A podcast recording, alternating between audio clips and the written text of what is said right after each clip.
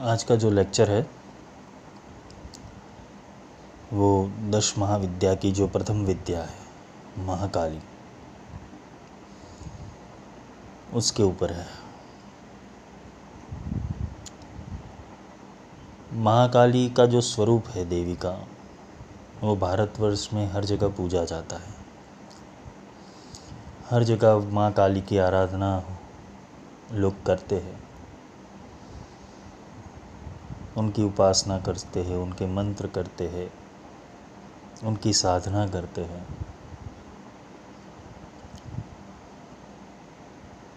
महाकाली का विज्ञान, जब ये मैं लेक्चर करने बैठा,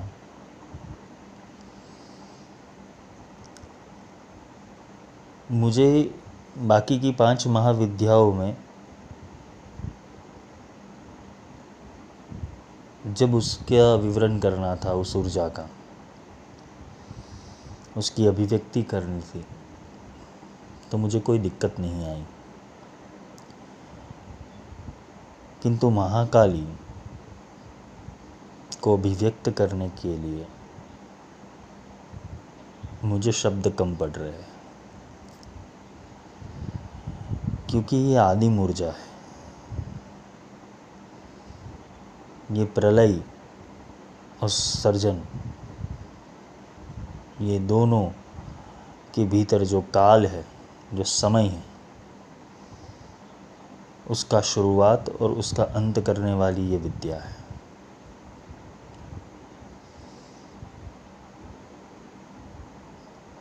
साधना करने हेतु जब साधक बैठता है और ज़्यादातर ये दश महाविद्या की साधना करने जाता है। दस महाविद्या की साधना करना माने कि ऊर्जा के वो दस रूप से खेलना। वो दस रूप के भीतर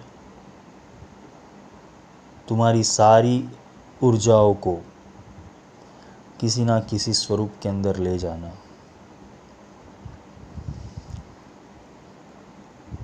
भगवती के जो दस विग्रह है, दस स्वरूप है, वो हर एक से भिन्न है। कुछ महाविद्याएँ साम्य विद्या है, जो समानांतर चलती है। कुछ विपरीत चलती है, कुछ अकेले चलती है। महाकाली वो महाविद्या है। विद्या, महाविद्या और सिद्ध विद्या। ये विद्याओं के तीन आयाम हैं। महाकाली इसलिए भी बृहद है कि जब सृष्टि की उत्पत्ति हुई थी, जब सृष्टि का आविर्भाव हुआ। उसका सर्जन हुआ, उसका प्रागट्य हुआ। उसके पहले की घटना, उसके पहले का जो निर्माण था और उसकी जो अभिव्यक्ति है, उसकी जो शुरुआत है, वो शून्य से हुई।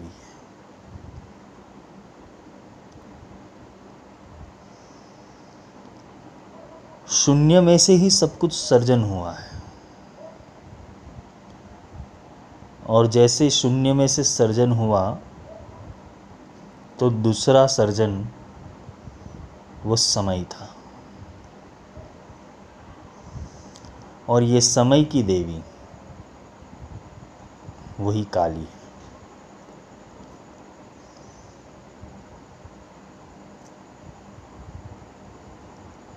समय और शून्य।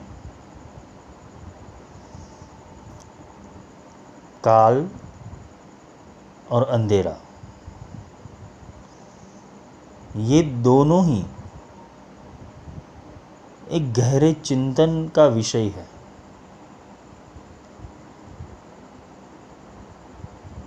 क्योंकि यहाँ तक न किसी की बुद्धि जा पाई है न तर्क जा पाया है, ना मन उसके विषय में सोचना भी पसंद करता है।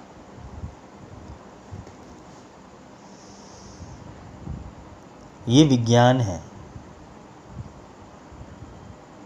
ये उन लोगों के लिए है कि जो वाकई में जिज्ञासा रखते हैं। उनको वो सृष्टि के आदि पर्व में जाना है।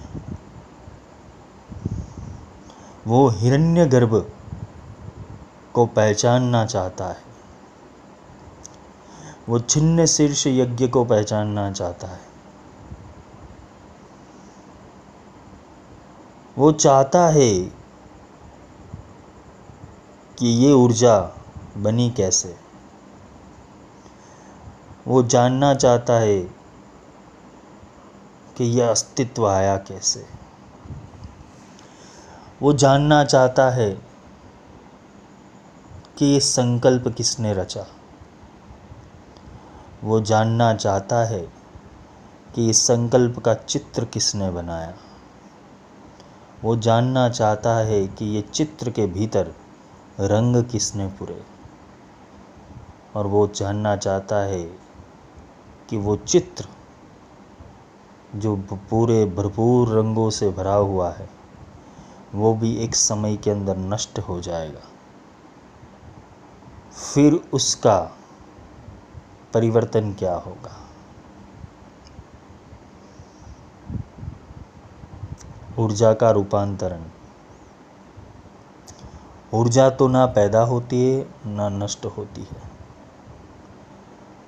किंतु विज्ञान समझाता है कि ऊर्जा एक स्वरूप से दूसरे स्वरूप में रूपांतरित होती है।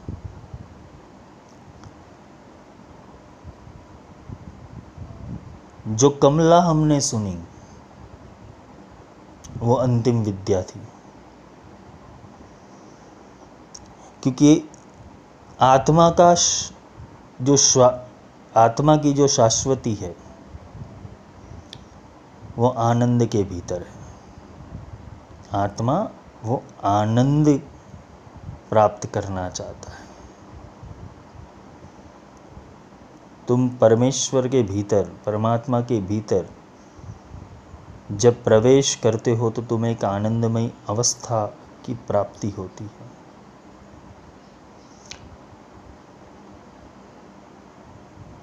यानी तुम वो पूर्णता को प्राप्त कर चुके, इसलिए वो कमला है वो दशवी आह्लादिनी आनंदमयी विद्या है। किंतु जो काली है, घोर अघोर,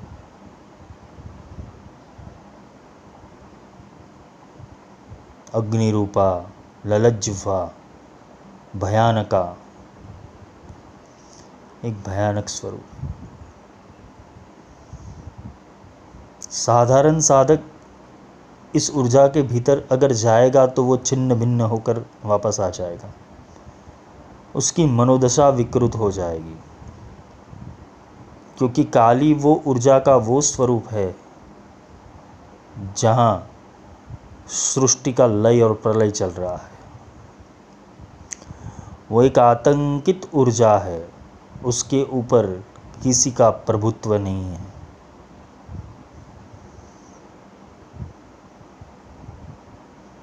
काली स्वच्छंद विद्या है। क्योंकि काली का आविर्भाव वो क्रोध से हुआ है। जब तुम क्रोध में आते हो, जब तुम आवेश में आते हो तो तुम्हारे अंदर महाकाली के जो लक्षण हैं, वो प्रकट होते हैं। ऐसे ही क्रोध करना, ऐसे ही आवेश होने से कोई कोई महाकाली नहीं आएगी। किंतु जब तुम सत्य के लिए, धर्म के लिए, अपने अस्तित्व के लिए लड़ रहे होगे, तुम आसुरी शक्तियों को परास्त करने के लिए लड़ रहे होगे। जब तुम स्वधर्म और आत्मधर्म के लिए लड़ रहे होगे, तब तक ये महाकाली क्रोध के रूप से तुम्हारे भीतर प्रागट्य होती है। तुम संताप कर बैठते हो, तुम, तुम्हारा आनंद छिन जाता है। तुम अस्तित्व की गतिविधि और माया माया जाल की भ्रमणाओं से कुंठित हो जाते हो, ग्रसित हो जाते हो। तुम ये सोचने लगते हो कि ये मैं कहाँ फंस गया? मैं एक मनुष्य हूँ, मैं एक जीव हूँ क्या ये करने के लिए ये खाने, पीने, इंद्रियों के स्वाद, इंद्रियों के आहार, इंद्रियों के भोग के लिए मैं जी रहा हूँ? क्या है मेरा अस्तित्व?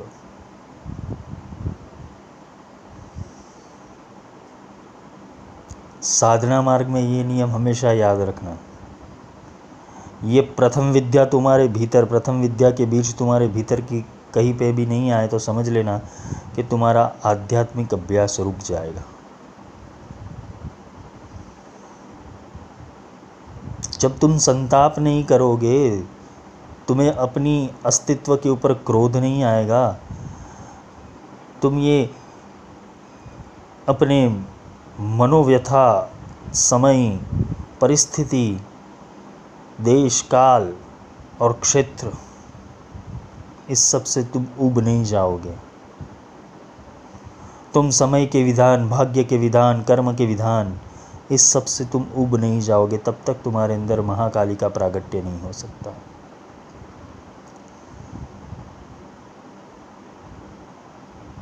ये तुम्हें क्रोध में ला देती है, ये तुम्हें आवेश में ला देती है, तुम्हें लात मारती है।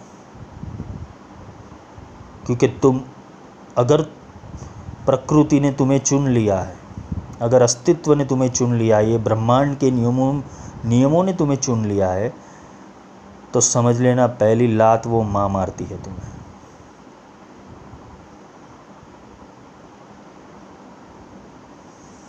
तुम ठोकर खाते रहोगे। तुम ज़िंदा लाश बन जाओगे। तुम क्यों जी रहे हो वो तुम्हें पता ही नहीं है।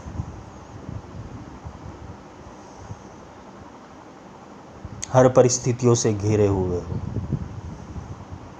ना लक्ष्मी है, ना बुद्धि है, ना तर्क है, ना विवेक है, ना कोई समझता है।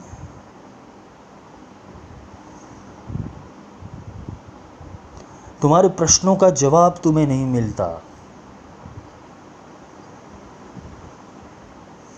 तुम खोज लगाते हो। तुम उतरना चाहते हो। तुम ये जन्म और मृत्यु को पार करना चाहते हो। तुम अस्तित्व अस्तित्व के जितने भी परिमाण हैं, अस्तित्व के जितने आधार है अस्तित्व के जितने संकल्प है, अस्तित्व के जितने विकल्प है, अस्तित्व की जितनी कल्पनाएँ हैं, अगर तुमने ठान लिया कि मेरे को इसको चूर कर देना है मुझे अपना भाग्य विधाता खुद बनना है जब तुमने ये तय कर दिया। तो समझ लेना कि महाकाली, वो तुम्हें आदेश दे रही है कि मैं तेरे साथ हूँ, लेकिन मैं तेरे को मार मार के सुधारूँगी।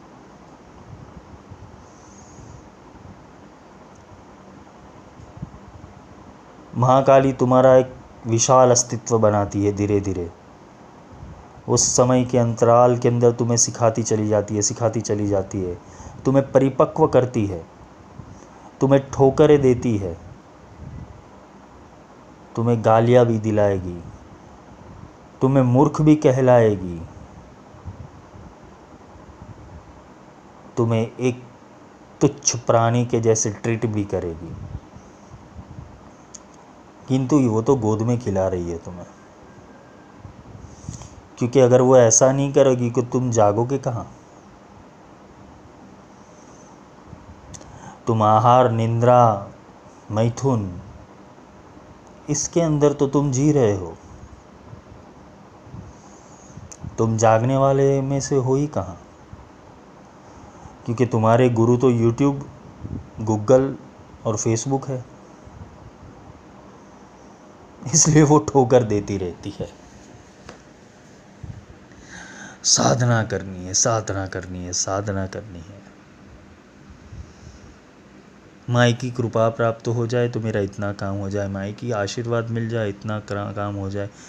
अरे, माई का बच्चा होता है, देवी का बच्चा होता है, वो किसी से माँगता नहीं, वो खुद प्रकृति को खड़ा करता है। और ये महाकाली जो सिखाती है ना, महाकाली वो माँ का क्रोध स्वरूप है। कभी माँ क्रोधित नहीं होती। माँ कभी क्रोधित नहीं हुई। अपने बच्चों के ऊपर वो तो चाहे असुर हो या देवता हो, माँ कभी क्रोधित नहीं होती। किंतु सिखाने के लिए, समझाने के लिए, तुम्हें दृढ़ बनाने के लिए, तुम्हारे अंदर विवेक की उत्पत्ति करने के लिए, तुम्हारे अंदर ज्ञान की उत्पत्ति करने के लिए, तुम्हारे अंदर बोध की उत्पत्ति करने के लिए तुम्हें अपने जीवन के लक्ष्य को पाने के लिए माँ तुम्हें हमेशा टोकेगी, रोकेगी और ज़रूरत पड़े तो क्रोध और ताड़न भी करेगी।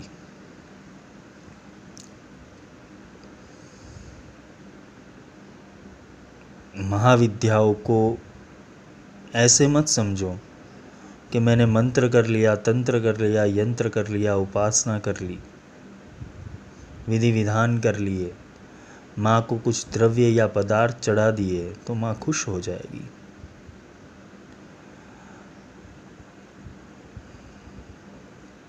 महाकाली तो ये सोचती है कि उसका पुत्र भी महाकाल पैदा हो। उसका पुत्र शिव पैदा हो, उसका पुत्र विष्णु पैदा हो, उसका पुत्र ब्रह्मा पैदा हो। जब तुम अपनी जीवन के अंदर तुम एक अवस्था में आने के बाद अगर विपरीत दिशा में जाते हो तो समझ लेना कि माँ तुम्हें मार मार के वापस ले आएगी। ये एक आध्यात्मिक अभिगम है।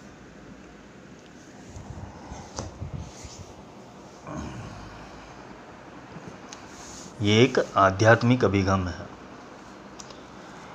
महाकाली का कार्य, वो तुम्हारी तुच्छ इच्छा, मनोकामना, संकल्पों को पूर्ण करने के लिए वो महाविद्या नहीं बनी। वो विज्ञान की देवी है, वो ज्ञान की देवी है, वो ज्ञान और विज्ञान के परे की देवी है, वो सृष्टि के आरंभ की देवी है। और सृष्टि के अंत की भी देवी है। वो कल्पना तीत की देवी है, वहाँ कल्पना भी नहीं चलती। ये तो शून्य और अशून्य सर्जिनी है। जिसने शून्य भी बनाया है और अशून्य भी बनाया है। ये दोनों का सर्जन वो महाकाली ने किया हुआ है। महाकाली का व्यक्त रूप प्रकाश के अंदर आता है। किंतु जैसे ही प्रकाश आता है तो महाकाली वो शून्य हो जाती है। इसलिए इसको अंधकार और मृत्यु की देवी बोली गई है। क्योंकि जब प्रकाश फैलता है, जब प्रकाश फैलता है, तब तो ऊर्जा का रूपांतरण हो जाता है।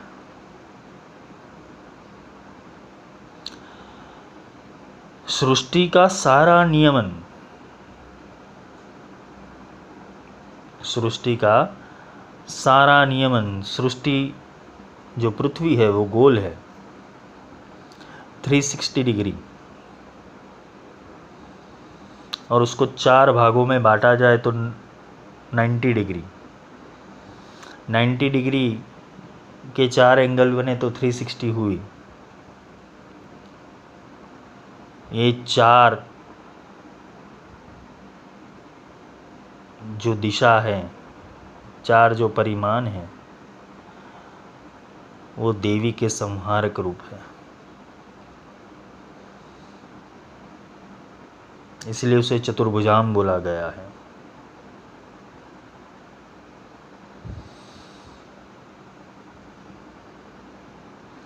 यहाँ जो उसका शिव है, वो ज्ञान है। वो भी महाकाल ही है।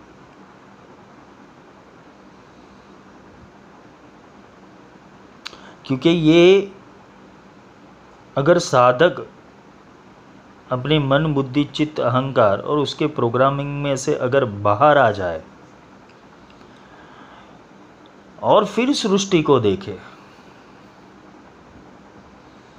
और फिर सृष्टि को देखे तो महाकाली और महाकाल का तांडव है और कुछ नहीं है।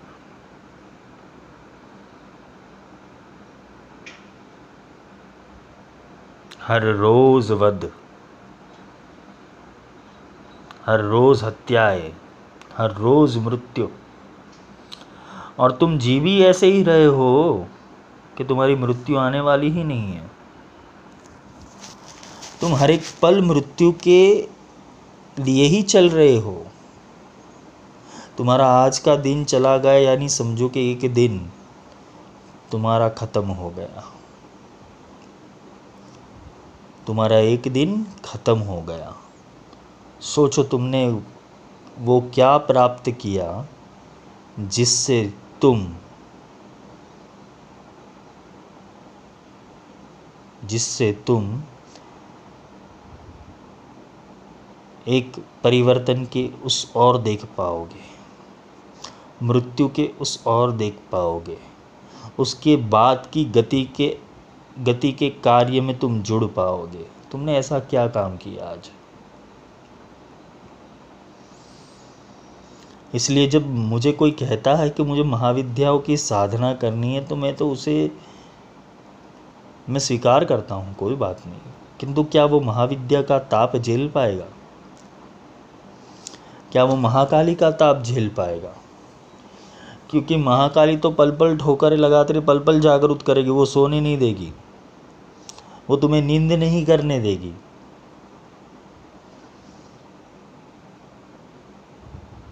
जब तुम अपने लक्ष्य के प्रति आगे बढ़ते हो। कुंठित मन वाला, या तो जिसका सबकॉन्शियस माइंड वीक है, या तो फिर जिसने अपने लक्ष्य के प्रति सावधानी ही नहीं रखी। या तो लक्ष्य को इतना मज़बूत ही नहीं बनाया तो समझ लो उसके अंदर ये कोई महाविद्या प्रवेश करने वाली नहीं है। जिसने ये सोचा है कि मुझे लक्ष्य की प्राप्ति करनी है, या तो ये शक्ति की या ऊर्जा की प्राप्ति ही करनी है, मुझकी, मुझे ये सृष्टि का सारा, ऊर्जाओं का जो विस्तरण है उसे समझना है, मुझे महाविद्या को समझना है और वो जब अपना लक्ष्य निर्धारित कर लेता है, तब महाकाली का प्रादुर्भाव होता है। क्योंकि वो इंसान क्रोध में और प्रेम में दो ही अवस्थाओं के अंदर, अपने सबकॉन्शियस माइंड के अंदर जा सकता है। अगर पहले माँ प्रेम से समझाती है, बेटा, खाना खा ले। बेटा, खाना खा ले, खाना गर्म रखा है, तुम मोबाइल में हो। तुम मोबाइल में हो यूट्यूब देख रहे हो फेसबुक देख रहे हो वेब सीरीज़ देख रहे हो, माँ दो बार बुलाएगी, बेटा खा लेना ठंडा हो जाएगा। फिर भी तुम नहीं सुनते हो, फिर माँ क्रोध करती है। ऐसे ही माँ तुम्हें बार बार जगाने आएगी। बेटा उठ जा अब। वो सौम्य रूप से जगाने आएगी, बेटा उठ जा। बेटा कुछ सीख ले, बेटा कुछ आध्यात्मिक बातें समझ ले, बेटा जीवन और मृत्यु समझ ले, बेटा मोक्ष समझ ले, ये मनुष्य जीवन मैंने तेरे को दिया हुआ। फिर भी तुम नहीं जागते तो समझ लेना, फिर वो क्रोधित होगी। और क्रोधित ऐसे क्रोधित होगी कि फिर वो तो रक्त बीज वधे देवी, चंड मुंड विनाशिनी। क्योंकि वो तो माँ है ना। माँ को तो पता है कि तुम्हारा प्रोग्रामिंग कहाँ पे चल रहा है, वो एक एक विचारों को काटने लगेगी, क्योंकि वही रक्त बीज है। तुम्हारा एक विचार वो सृष्टि के अंदर परिवर्तन होके उसका कुछ स्थूल स्वरूप प्रकट करता है। लॉ ऑफ़ अट्रैक्शन तुम गलत विचारों के प्रति जाओगे तो गलत विचार तुम्हारे प्रति आते रहेंगे, गलत धारणाएँ आती रहेगी। गलत ध्यान लगेगा तुम्हारा। और गलत जगह समाधि लगा के आओगे।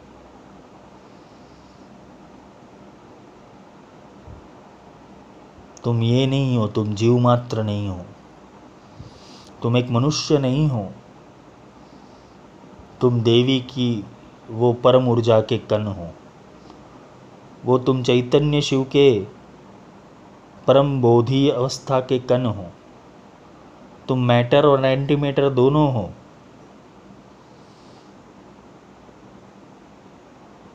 माँ इसलिए क्रोधित होती है। और जो माँ के कार्य के अंदर रुकावट पैदा करता है, माँ की गतिविधि या प्रकृति के अंदर वो रुकावट पैदा करता है, तब ये माँ पूरा खेल शुरू करती है अपना। रक्त बीज वधे देवी, चंड मुंड विनाशिनी। ये रक्त बीज क्या है? वो तुम्हारे विचार है। जब तुम साधना पथ के अंदर या तो अपने लक्ष्य के प्रति आगे जाते हो, तब तक तुम्हें डर, संताप, भ्रांति, ये सब आती रहेगी। लेकिन अगर तुमने ठान लिया है कि मुझे तो ये प्राप्त करने, करके ही रहना है, तब तुम्हारे अंदर वो अपने क्रोध से वो सारे बीजों को तुम काट देते हो। और कैसे काटना है? कैसे काटनी है तुम्हारी वासनाओं को, इच्छाओं को, आसक्तियों को, तुम्हारे विचारों को, तुम्हारी कल्पनाओं को? कैसे काटनी है? जैसे रक्त बीज को काटा था, कैसे काटा? खड़क से काट तो दिया, लेकिन उसके मस्तक में से जो लहू निकला, उसके शरीर में से जो खून निकला, वो पूरा महाकाली अपने अंदर समाहित कर दिए यानी ये शून्य की अवस्था है। ये परम शून्य की अवस्था है। और परम शून्य के अंदर तुम्हें कोई भी विचार डिस्टर्ब करे, या तो कोई भी विचार, चाहे वो संसार का हो, चाहे तुम्हारे भौतिकवाद का हो, चाहे तुम्हारा सांसारिकवाद का हो, चाहे परिवार का हो, आर्थिक हो, वो तुम्हारे सारे विचारों को तुम्हें नष्ट करके बैठना पड़ेगा।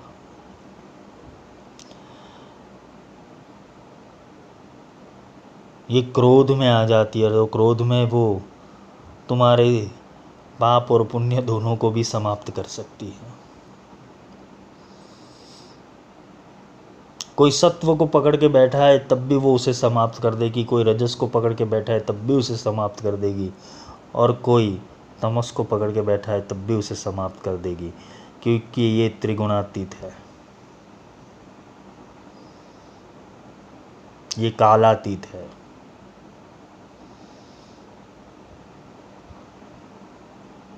कोई सात्विक बुद्धि वाला देवी की देवी की ऊर्जा के समक्ष गया तो देवी के आगे मंत्र बोलेगा।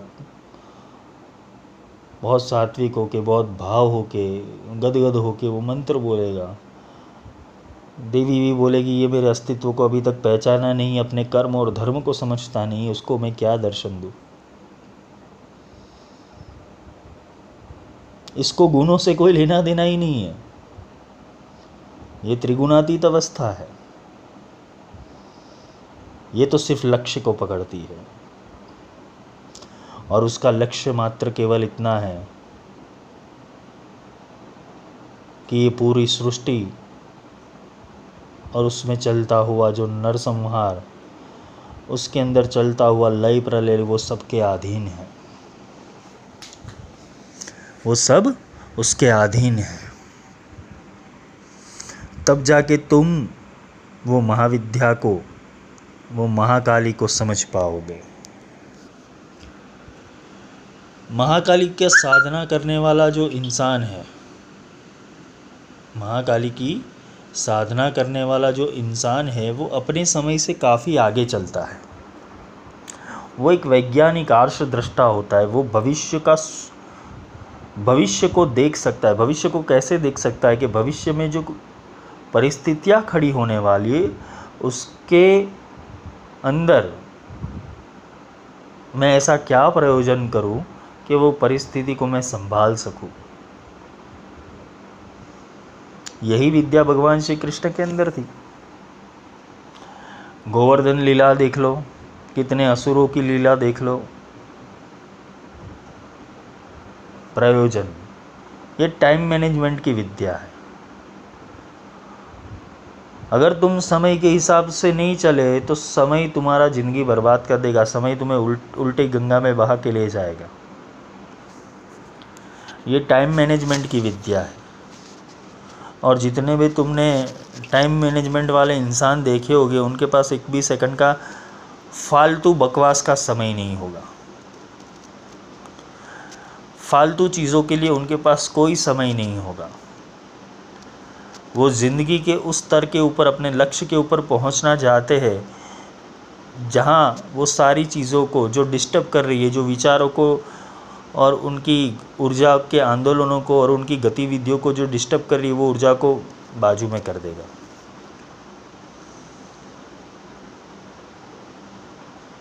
सफल इन, सफल इंसान के पीछे दो चीज़ कार्य करती है।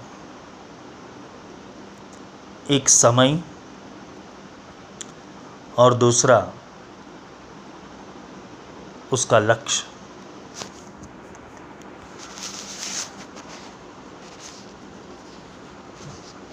जब लक्ष्य निर्धारित हो चुका हो और समय के साथ तुम्हें कैसे चलना है, कैसे प्रतिभाव देने हैं, कैसे मैनेजमेंट करना है तुम एक छोटे समय के अंदर भी बहुत कुछ सीख सकते हो।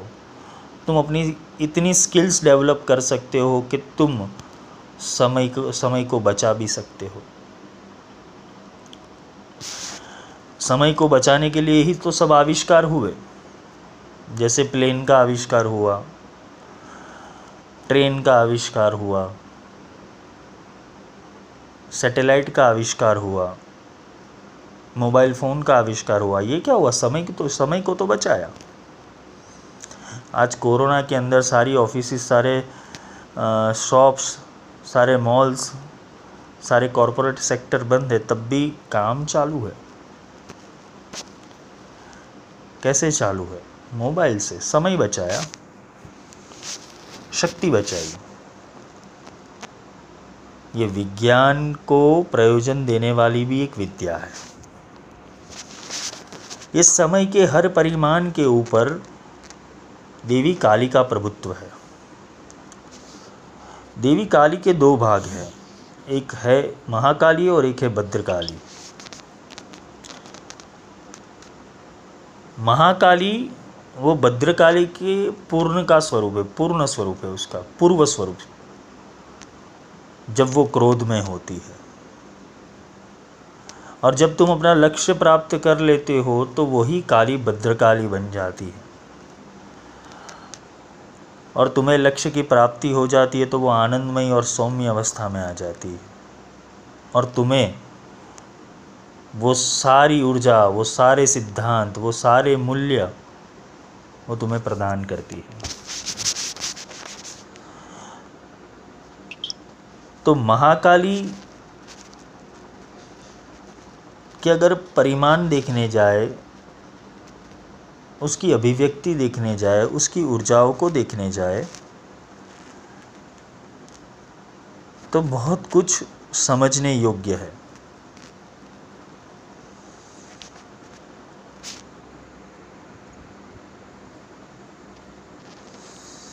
कोई भी देवी का स्वरूप तुम ले लो।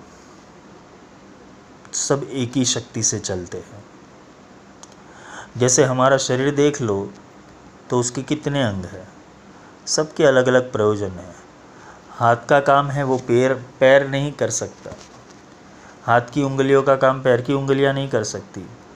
कान, कर्ण का काम आँख नहीं कर सकते। नाक का काम वो कर्ण नहीं कर सकते। वैसे ही हर एक शक्ति जब अपने स्थान से कोई निमित्त कार्य हेतु चलती है तो वो अपने कार्य अनुसार उसका स्वरूप प्रकट करती है। इसीलिए यह विज्ञान कहता है कि शक्ति ना पैदा होती, ना नष्ट होती, वो सिर्फ़ एक स्वरूप से दूसरे स्वरूप में रूपांतरित होती है। वैसे ही कोई शक्ति किसी कारणवश अपने आप को प्रकट कर देती है।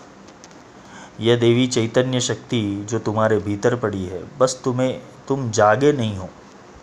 तुम एक मूड अवस्था में हो। तुम्हें ऐसा ही है कि भैया हाँ भाई, चलो जैसे जन्म ले लिया हाँ भाई, जाग लिया, जैसे सो लिया हाँ भाई, मृत्यु हो गई। तुम ऐसी अवस्था में हो, ये गहरी नींद है। वो तुम्हारा जीवन ही गहरी नींद है, क्योंकि तुमने वो प्रज्ञा को जागृति नहीं किया कि जीवन के बाद क्या है, शरीर के बाद क्या है।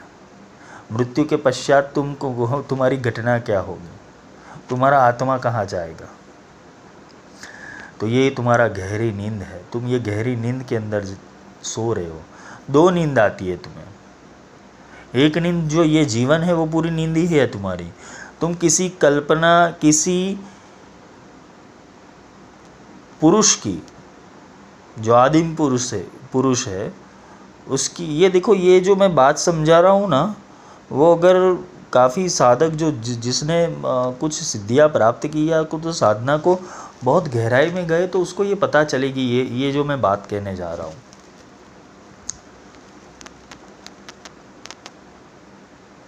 गहरी नींद के विषय में समझा रहा हूँ। एक गहरी नींद जो तुम ये मनुष्य जन्म में दिन प्रतिदिन ले रहे हो, चार पाँच घंटे छः घंटे, सात आठ घंटे की, वो एक नींद हो गई। एक गहरी नींद ये है कि वो पूरा जीवन ही नींद है। तुम किसी आदिम पुरुष की स्वप्न अवस्था में तुम जी रहे हो जिसे नारायण कहते हैं। नारायण की स्वप्न अवस्था वो सृष्टि है। अगर तुम जागृत हो जाते हो और अपने बीते नर्म अप, अपने भीतर नरमे से नारायण हो जाते हो तब तुम वो विष्णु कला में जाते हो।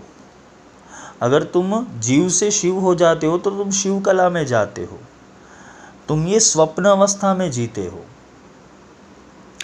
अगर नारायण के स्वप्न में हो तो तुम्हारी उक्रांति होगी। और शिव के स्वप्न में हो तो तुम वापस जाओगे शून्य के अंदर। तुम भूत में जाओगे। और नारायण में होगे तो तुम विषय तुम वर्तमान और भविष्य की ओर जाओगे। ये देखो स्वप्न अवस्था है दोनों। ये दोनों महातत्व की स्वप्न अवस्था है। इसीलिए जो श्री कृ श्री विद्या की दीक्षा दी जाती है, उसके अंदर सृष्टि क्रम और प्रलय क्रम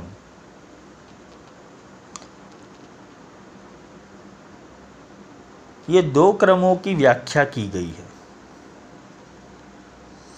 सृष्टि की जहाँ से उत्पत्ति हुई और जो आविर्भाव हुआ है और जो पदार्थ और जो चैतन्य, जो महा ऊर्जा जो सृष्टि के अंदर जितनी भी सारी चीज़ें हैं, वो शून्य में से सर्जन हुई। अभी प्रलय क्रम के अंदर जाओगे तो सर्जन में से शून्य होना पड़ेगा। तुम वो आदिम पुरुष के स्वप्न अवस्था के अंदर हो। और वो दोनों शिव कला और विष्णु कला, वो दोनों वापस, वो महास्वप्न है।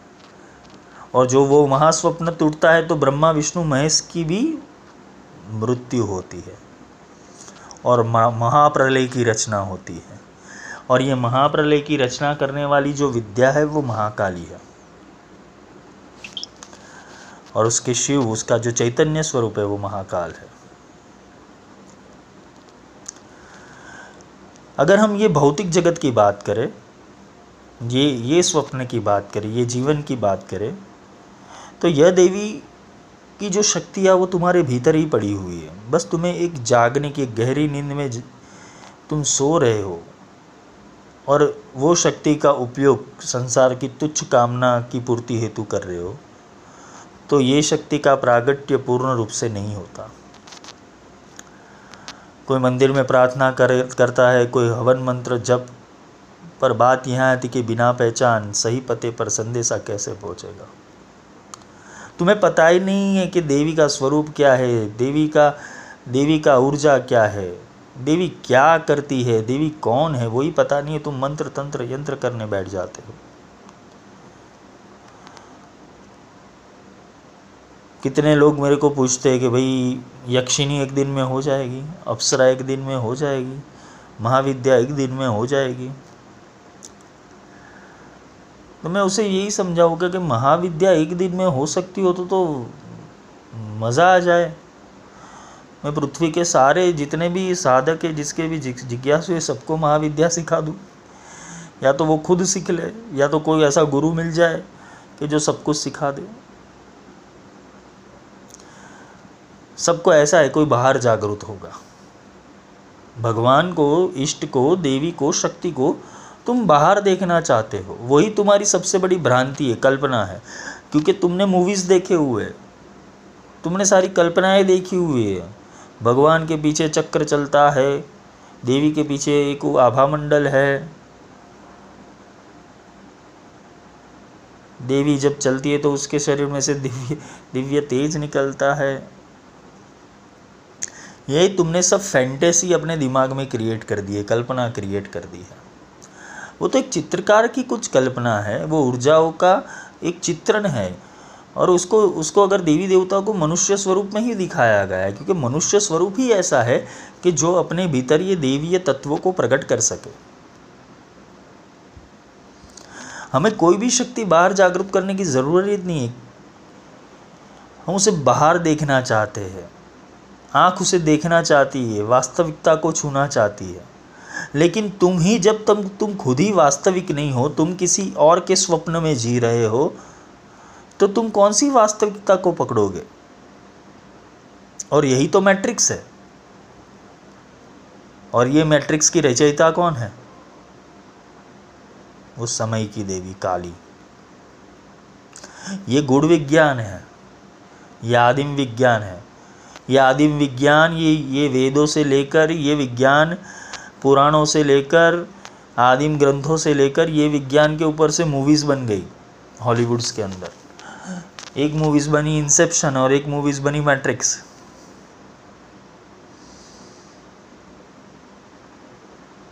तुम यहाँ आते हो और समय समय चक्र को जान जाओ। और संसार के प्रोग्रामिंग को जान जाओ तो सबके चेहरे एक जैसे ही लगेंगे। हाँ ये भी खाता पीता सोता ही है। हाँ ये भी खाता पीता सोता ही है। ये पशु ही है, सारे तुमको एक जैसे ही लगने लगेंगे। वो कब लगने लगेंगे? जब तुम्हारे अंदर ये विशिष्ट ऊर्जा की उत्पत्ति होगी। एक जिज्ञासा होगी, एक तर्क होगा तुम्हारे भीतर। एक जीवन को अलग रूप से देखने का एक एंगल पैदा होगा। और ये तर्क कौन देता है? वही महाकाली देती है।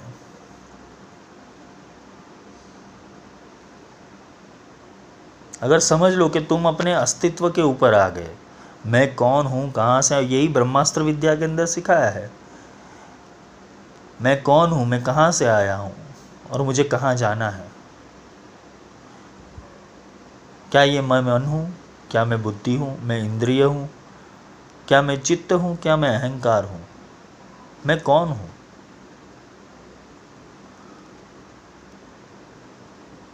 फिर शिवोहम शिवोहम शुरू हो जाता है।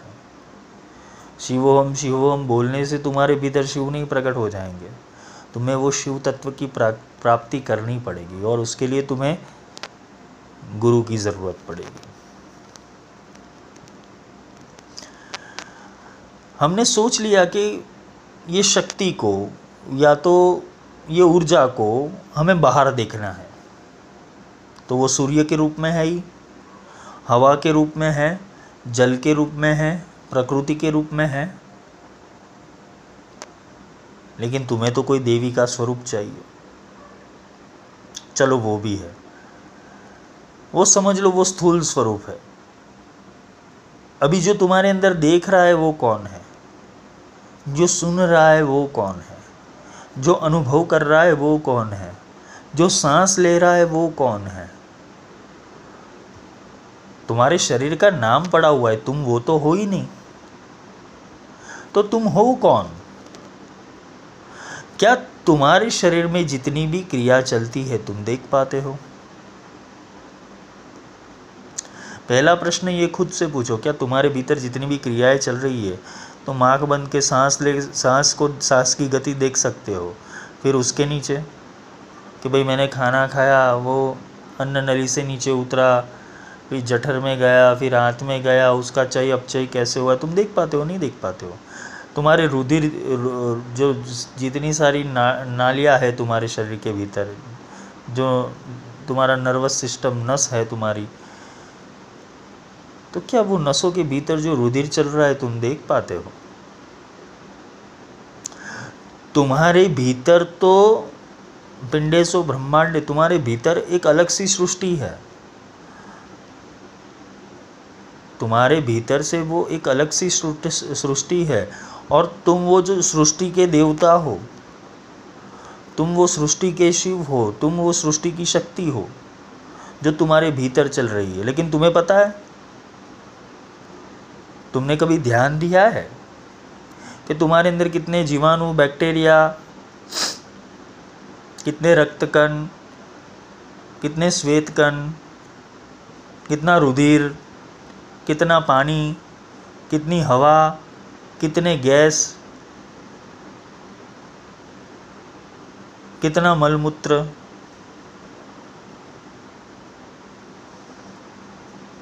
तुम देख पाते हो तो यही है कि तुम तो अपने इस पिंड के, पिंडे सो ब्रह्मांडे, वही तो थियरी है। सुनो कि तुम्हार, तुम्हारे शरीर के अंदर कोई बैक्टीरिया सो रहा है, कोई जीवाणु सो रहा है, कोई वायरस सो रहा है।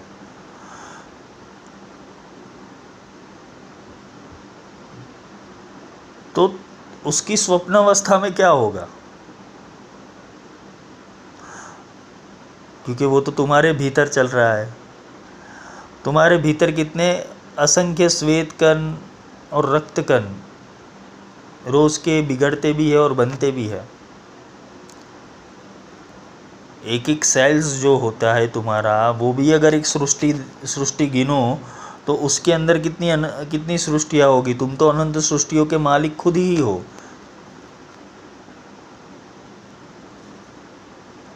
इसलिए इसे एटॉमिक एनर्जी बोलते हैं। बाह्य गतिविधियों के ऊपर तुम ध्यान दे दे पाते हो, लेकिन आंतरिक गतिविधि पे ध्यान दिया? क्या मेरे, मेरा शरीर क्या है? तुमने अपने शरीर को किस चीज़ में खो दिया? भगवान ने समय तो तुम्हें दिया, काली ने तुम्हें टाइम दिया, समझ लो। देवी ने तुम्हें टाइम दिया, लेकिन देवी ने जो तुम्हें टाइम दिया और प्रकृति ने जो तुम्हें शरीर दिया, उसका उपार्जन क्या हुआ? उसका वास्तविक मर्म क्या निकला? एनोटोमी फिजियोटोमी हमें डॉक्टर थोड़ी बनना है जो तुम, जो हम अपने शरीर का विज्ञान समझे रहे भाई तुम्हें डॉक्टर नहीं बनना है। लेकिन तुम्हें एक आध्यात्मिक जगत में जाने के लिए भी अपने शरीर के अंदर जो प्रक्रिया चल रही है, उसको भी तो समझना है। तुम जब सांस लेते हो तो प्राणवायु शरीर के अंदर जाते हैं बैक्टीरिया को और वायरस को पोषण देते हैं श्वेत कण रक्त रक्तकण को ऊर्जा मिलती है, ब्लड को ऊर्जा मिलती है। तो जब सांस लेते हो, प्राण शक्ति अंदर लेते हो तो ये जीवन है। और जब प्राण शक्ति छोड़ते हो तो वो शक्ति, बाहर निकलती हुई शक्ति, वो कितने भी बैक्टीरिया और जीवाणुओं को नष्ट करके बाहर निकलती है। वहाँ पे भी मृत्यु दर इतना ही है जितना बाहर है इस सृष्टि के अंदर। तुम्हारे कितने सेल्स रोज के नष्ट होते और कितने पैदा होते हैं, वरना तुम्हारी उक्रांति होती ही नहीं। कैंसर क्यों होता है? रक्त कणों की, रक्त कणों के युद्ध के कारण। वो बहुत युद्ध चलता है, बहुत युद्ध चलता है, बहुत संहार हो जाता है। तब जाके वो वायरस पूरे शरीर, यानी जो तुम्हारा शरीर, यानी पिंड, यानी पृथ्वी, वो तुम्हारे शरीर का विनाश कर देता है। ये प्रलय आ गया तुम्हारे शरीर के अंदर। कोई भी रोग होता है एनजाइटी होती है, कोई वायरस हो जाता है तुम्हें, तुम्हारा शरीर अपने आप दुर्बल और मज़बूत होता है। वो एंटीबॉडी भी बना लेता है खुद ब खुद। किंतु ये करता कौन है? ये प्रक्रिया और ये चेतना का संचालन कहाँ से होता है? वही शक्ति से, वही मूल शक्ति से। देखो, काली का रहस्य बहुत लंबा है और बहुत बड़ा है। मेरे को शायद तीन लेक्चर लग जाएँगे उसके अंदर। क्योंकि ये मैं डिटेलिंग इसलिए बता रहा हूँ ज़्यादातर क्योंकि तुम्हें अपने शरीर विज्ञान के बारे में भी कुछ पता चले। तो तुम तो खुद ही अपने पिंड के देवता हो। मनुष्य देव।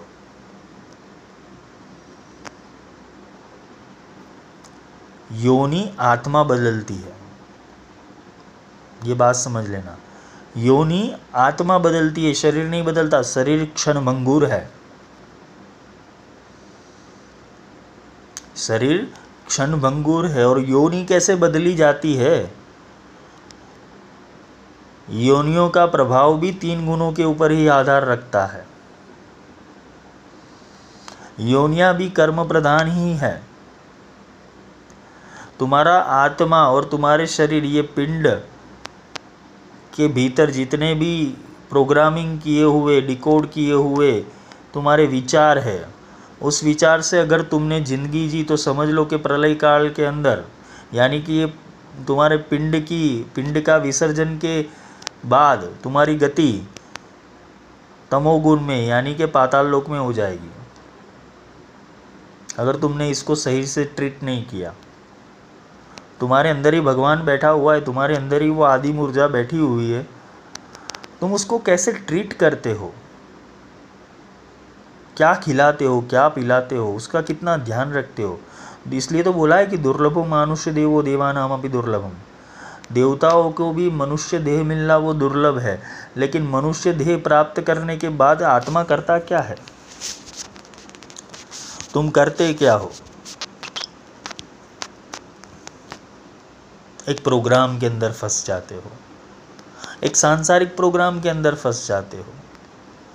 किसी कल्पनावाद में जी रहे हो। तुम्हें ऐसा ही है कि भाई अस्तित्व है मरना तो है ही। कितने लोग आते हैं? बहुत ज्ञानी लोग होते हैं। बोलते मरना ही है ना एक दिन यार। ऐश कर लो। हाँ करो, कोई बात नहीं है। आनंद, कमला भी चाहिए ही तुम्हें। ऐश तो तुम्हें करना ही पड़ेगा। तुमने जीवन आनंद के लिए ही लिया, लेकिन विकृत आनंद के लिए तुमने नहीं लिया है। अगर जिस आनंद से तुम्हारे आत्मा का कल्याण हो, वो तुम्हारे लिए श्रेयकर है, और जिस आनंद से तुम्हें कुछ ज्ञान ही प्राप्त नहीं होता, सिर्फ़ एक मनोरंजन होता है तो वो मन का आनंद है। और वो क्षण भंगूर है।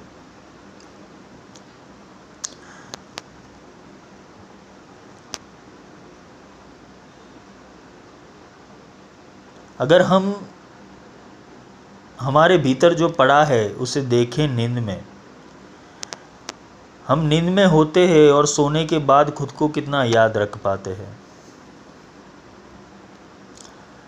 हमारी याद शक्ति तो यहाँ तक कमज़ोर है कि हम हमारी नींद में, हमारे शरीर में क्या घटनाएँ, घटक बन रहे हैं, कैसे चल रहा है, वो भी याद नहीं रहता क्योंकि शरीर तो एक मशीन है, एक यंत्र है, वो अपने आप ही चलता रहेगा, लेकिन वो भी एक समय मर्यादा नक्की करके नीचे आया हुआ है। तुम्हारा आत्मा, वो जब शरीर धारण करता है, तब कुछ समय मर्यादा निश्चित करके आया हुआ है कि इतनी समय मर्यादा तक ही तुम्हें इस शरीर में रहना है और कर्म करने हैं। या तो ज्ञान प्राप्त करना है। माया का इतना विकास हो चुका है कि सब अभी तो माया के पीछे ही भागे हैं। भगवती, रूपम देही, जयम देही, यशो देही द्विशो जयी। जात वेदो ममावह, लक्ष्मी दे दे, रूप दे दे, पैसा दे दे, बस यही चलता रहता है। तुमने शक्ति को समझा ही नहीं, जब तक तुम अपनी शक्ति को नहीं समझते हो तो तो वो तो महाविद्या है, वो तो बहुत दूर की बात है। अब शक्ति का प्रयोजन तुम्हारे भाव जगत से जुड़ा है, जैसा भाव होगा, वैसे ही शक्ति का निर्माण तुम कर पाओगे। या देवी सर्वभूतेषु मातृरूपेण संस्थिता, या देवी सर्वभूतेषु भक्तिरूपेण संस्थिता, या देवी सर्वभूतेषु शक्तिरूपेण संस्थिता, या देवी सर्वभूतेषु निंद्रारूपेण संस्थिता। रात्रि सुक्तम अगर पढ़ो तो देवी का जो भाव है, देवी को जिस भाव से तुम पूछते हो, वो वहाँ संस्थित हो जाती है। संस्थिताम। तुम जिस भाव से देवी को प्रयोजन करोगे, जिस भाव से उसको समझोगे, उस भाव में वो स्थिति अपनी बना लेगी। अगर तुम पानी की ऊर्जा को फ्रिज में रख देते हो तो वो पानी बर्फ़ बनता है कि नहीं बनता है? तो संस्थिताम हो गया ना। तुमने भाव क्या किया? मुझे बर्फ़ बनाना है। तो तुम अपने अपने विचारों को, अपनी संकल्प शक्तियों को अगर उसको ऊर्जा के साथ जोड़कर या देवी सर्वभूतेषु कर, करते हो तो वो वही निर्माण करेगी जो संस्थिताम करना है तुम्हें। जो तुम्हें नियमन करना है, निर्धारित करना है, तुम वो बना सकते हो। तुम खुद एक वैज्ञानिक हो। तुम देवी का खुद के भीतर उसकी ऊर्जाओं का आविष्कार कर सकते हो, लेकिन तुमने अपने शरीर को ही समझा नहीं है। तुमने अपनी संकल्प शक्ति को ही समझा नहीं है। या तो तुमने संकल्प शक्ति को समझाने वाला अभी तक मिला नहीं है। ज्ञान नहीं है, बोध नहीं है, विवेक नहीं है। ना तुम्हारे पास ऐसा तर्क है कि तुम इस इस चीज़ों को, इस अवस्थाओं को प्राप्त कर पाओ। वो तर्क तुम्हें गुरु देता है। और अगर गुरु हो, सच्चा गुरु होगा तो तुम्हें ये सारी चीज़ें समझाएगा, बताएगा, बिठाएगा। पिंडे सो ब्रह्मांडे समझाएगा कि तुम्हारे तुम्हारे भीतर ही ब्रह्मांड पड़ा हुआ है। तुम्हारे भीतर ही ब्रह्मांड पड़ा हुआ है। तो ये जो काली की शक्ति है जो समय की शक्ति है वो समय का सदुपयोग अगर किसी ने कर दिया और अपने सृष्टि क्रम और संहार क्रम को समझ समझ लिया तो संहार क्रम के, को समझने के बाद, संहार क्रम जो शुरू होता है, अगर उसको समझते समझते समझते समझते तुम शून्य में चले गए, तुम आदिम में चले गए, तब जाके तुम्हारी स्थिति वो वापस कमला की हो जाएगी।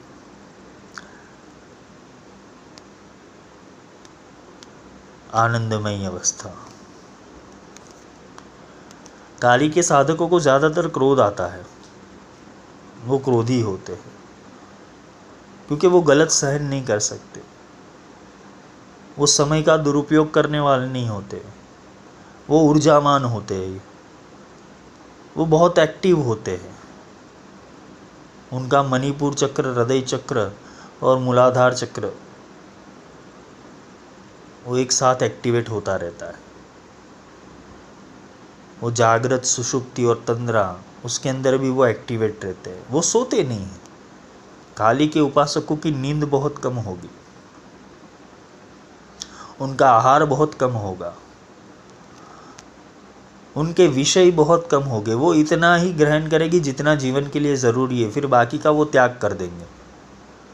क्योंकि वो अस्तित्व के उस पार जाना चाहते हैं। वो समय के उस पार जाना चाहते वो मोक्ष की परम सिद्धि के उस पार जाना चाहते तो वो जीवन निर्वाह के लिए कुछ चीज़ें बटोर लेंगे कि, लेकिन उनका पूर्ण पूर्ण रूप से ध्यान अपने लक्ष्य के ऊपर रहेगा कि मुझे जाना कहाँ है। न तातो न माता न बंधु न पिता। मात पिता बंधुजन, सब एक माया लगने लगेंगे। सब तुम्हारा समय खींच रहे हो, तुम्हारा समय बिगाड़ रहे हो, ऐसी प्रतीति तुम्हें होने लगेगी। तुम किस जगह पे फंस चुके हो, ऐसी प्रतीति होने लगेगी। तुम एक निरव शांति में जाना चाहते हो, लेकिन वापस तुम्हारा ध्यान ये प्रोग्राम ही खींच लेता है बार बार कुछ दोस्त मिल गया। यार, इसके साथ जाना पड़ेगा। चलो, चलते हैं। समय बिगाड़ लिया। वो वापस वो चेतना खींचती, अरे भाई, तेरा अभ्यास का टाइम था, तू बैठ। बिज़नेस में लॉस हो गया। वापस चिंता के अंदर और बिज़नेस करने के भीतर कहाँ से सेटलमेंट करूँ? ध्यान खींच गया, साधना भंग। समय का, समय को, समय का नाश।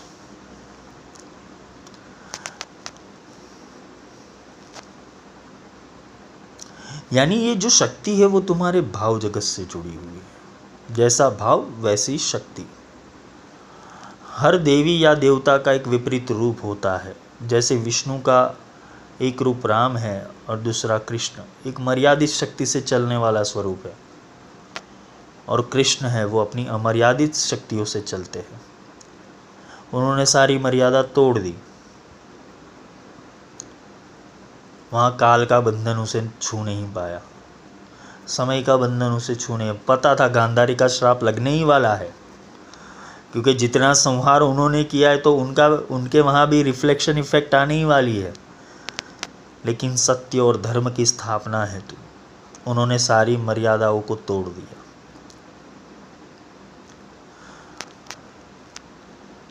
ऐसे ही शक्ति अपने प्रयोजन को समझती है कि किस स्थिति में कौन सा भाव कार्य करता है। ये विवेक बुद्धि और संकल्प शक्ति का परिणाम है। अगर तुमने लक्ष्य लक्ष्य को प्राप्त करना है तो कितनी चीज़ों को नाश होती हुई देखना पड़ेगा। किसने संबंध टूट जाएँगे किसनी इच्छाएँ टूट जाएगी, कितनी मनोकामना तुमसे अलग हो जाएगी। लक्ष्य के लिए बहुत कुछ दाव पर लगाना पड़ता है। लक्ष्य प्राप्ति हेतु तुम्हें बहुत कुछ दाव पर लगाना पड़ता है। और फिर अगर जो जिसने अपने लक्ष्य के लिए ठान लिए तो वो ये सारी चीज़ों की परवाह नहीं करेंगे। कितने लोगों थे, मुझे बिज़नेस करना है बिज़नेस कर घर वाले बोला करे, लेकिन मेरे को तो बिज़नेस करना है। वो लोग बोल रहे जॉब करो जॉब में दस पंद्रह हज़ार कमाऊँगा बिज़नेस में पचास साठ हज़ार कमाऊँगा, उसका प्रोग्रामिंग बैठ गया है कि बिज़नेस करूँगा अच्छा कमाऊँगा।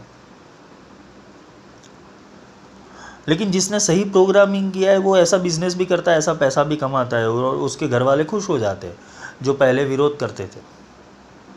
और उससे विपरीत, जिसने प्रोग्रामिंग ही सेट नहीं किया, जो समय अनुसार नहीं चला, जो कल्पना शक्ति और तर्क शक्ति से नहीं चलने वाला है, वो मैनेजमेंट से चलने वाला नहीं है तो उसका बिज़नेस भी लॉस हो जाएगा। ये सब काली का प्रयोजन है। काली शक्ति देती है, बुद्धि देती है, बल देती है, प्रयोजन देती है। ये तुम्हें भौतिक वाद में भी काम आती है और आध्यात्मिक कार्य में भी काम आएगी। ऐसे ही अगर तुम अपने जीवन के अंदर देखो, विवेकानंद का जीवन देख लो जब वो अपने गुरु से मिले तो उनके पास बहुत सारी जिम्मेदारियाँ थी घर के अंदर। घर के भीतर बहुत सारी ज़िम्मेदारी थी। एक टाइम का खाना भी नहीं खा सकते थे। और ऐसे समय में उसकी विवेकानंद की माँ ने बोला कि तेरे तेरे गुरु तो सिद्ध है और उनके पास तो माँ काली साक्षात विराजमान है। तो क्या तू उनको माँ, तू उनसे, देवी से मांग नहीं सकता? क्या एक इच्छा तेरी पूर्ण नहीं हो सकती कि तेरे जीवन के अंदर ये जो दरिद्रता है, उसका नाश हो जाए।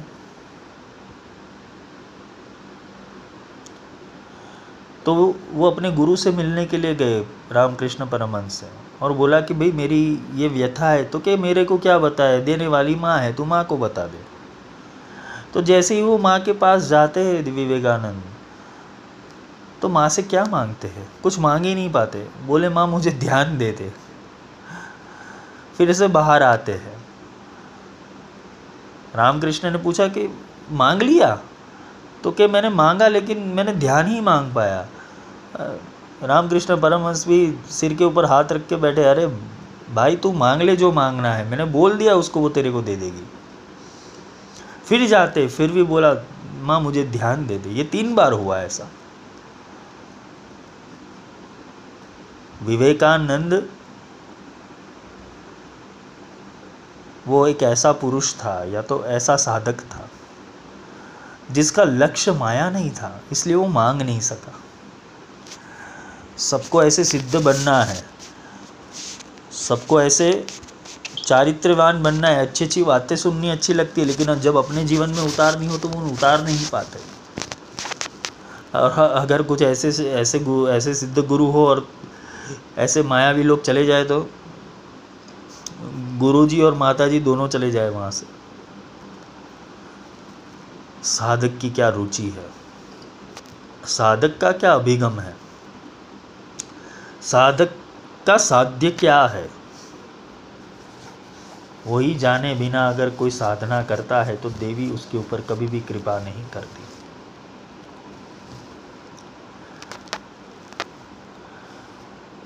ऐसे ही शक्ति अपने प्रयोजन को समझती है, किसी स्थिति में कौन सा भाव कार्य करता है? मनुष्य के जीवन में काली का अर्थ यही है।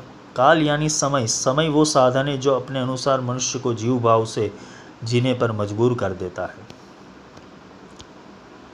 काली की उपासना या उसकी साधना वो स्थिति में होती है जब भय के सामने खेलना हो। या तो स्थिति स्थिति को ध्यान में रखते हुए अपने लक्ष्य को सिद्ध करना हो, वो जिद हो उसके अंदर। और खुद की ऊर्जाओं के साथ अगर उसको खेलने का मन हो गया, वो बोलते ना, या आर या पार की लड़ाई। यदि जितने भी सारे योद्धा हो गए, जो मर मिटने वाले थे, जो मर मिटने वाले थे आर या पार की लड़ाई, या तो मैं रहूँगा या तो तू रहेगा। इसलिए वहाँ महाकाली का प्रागट्य होता है।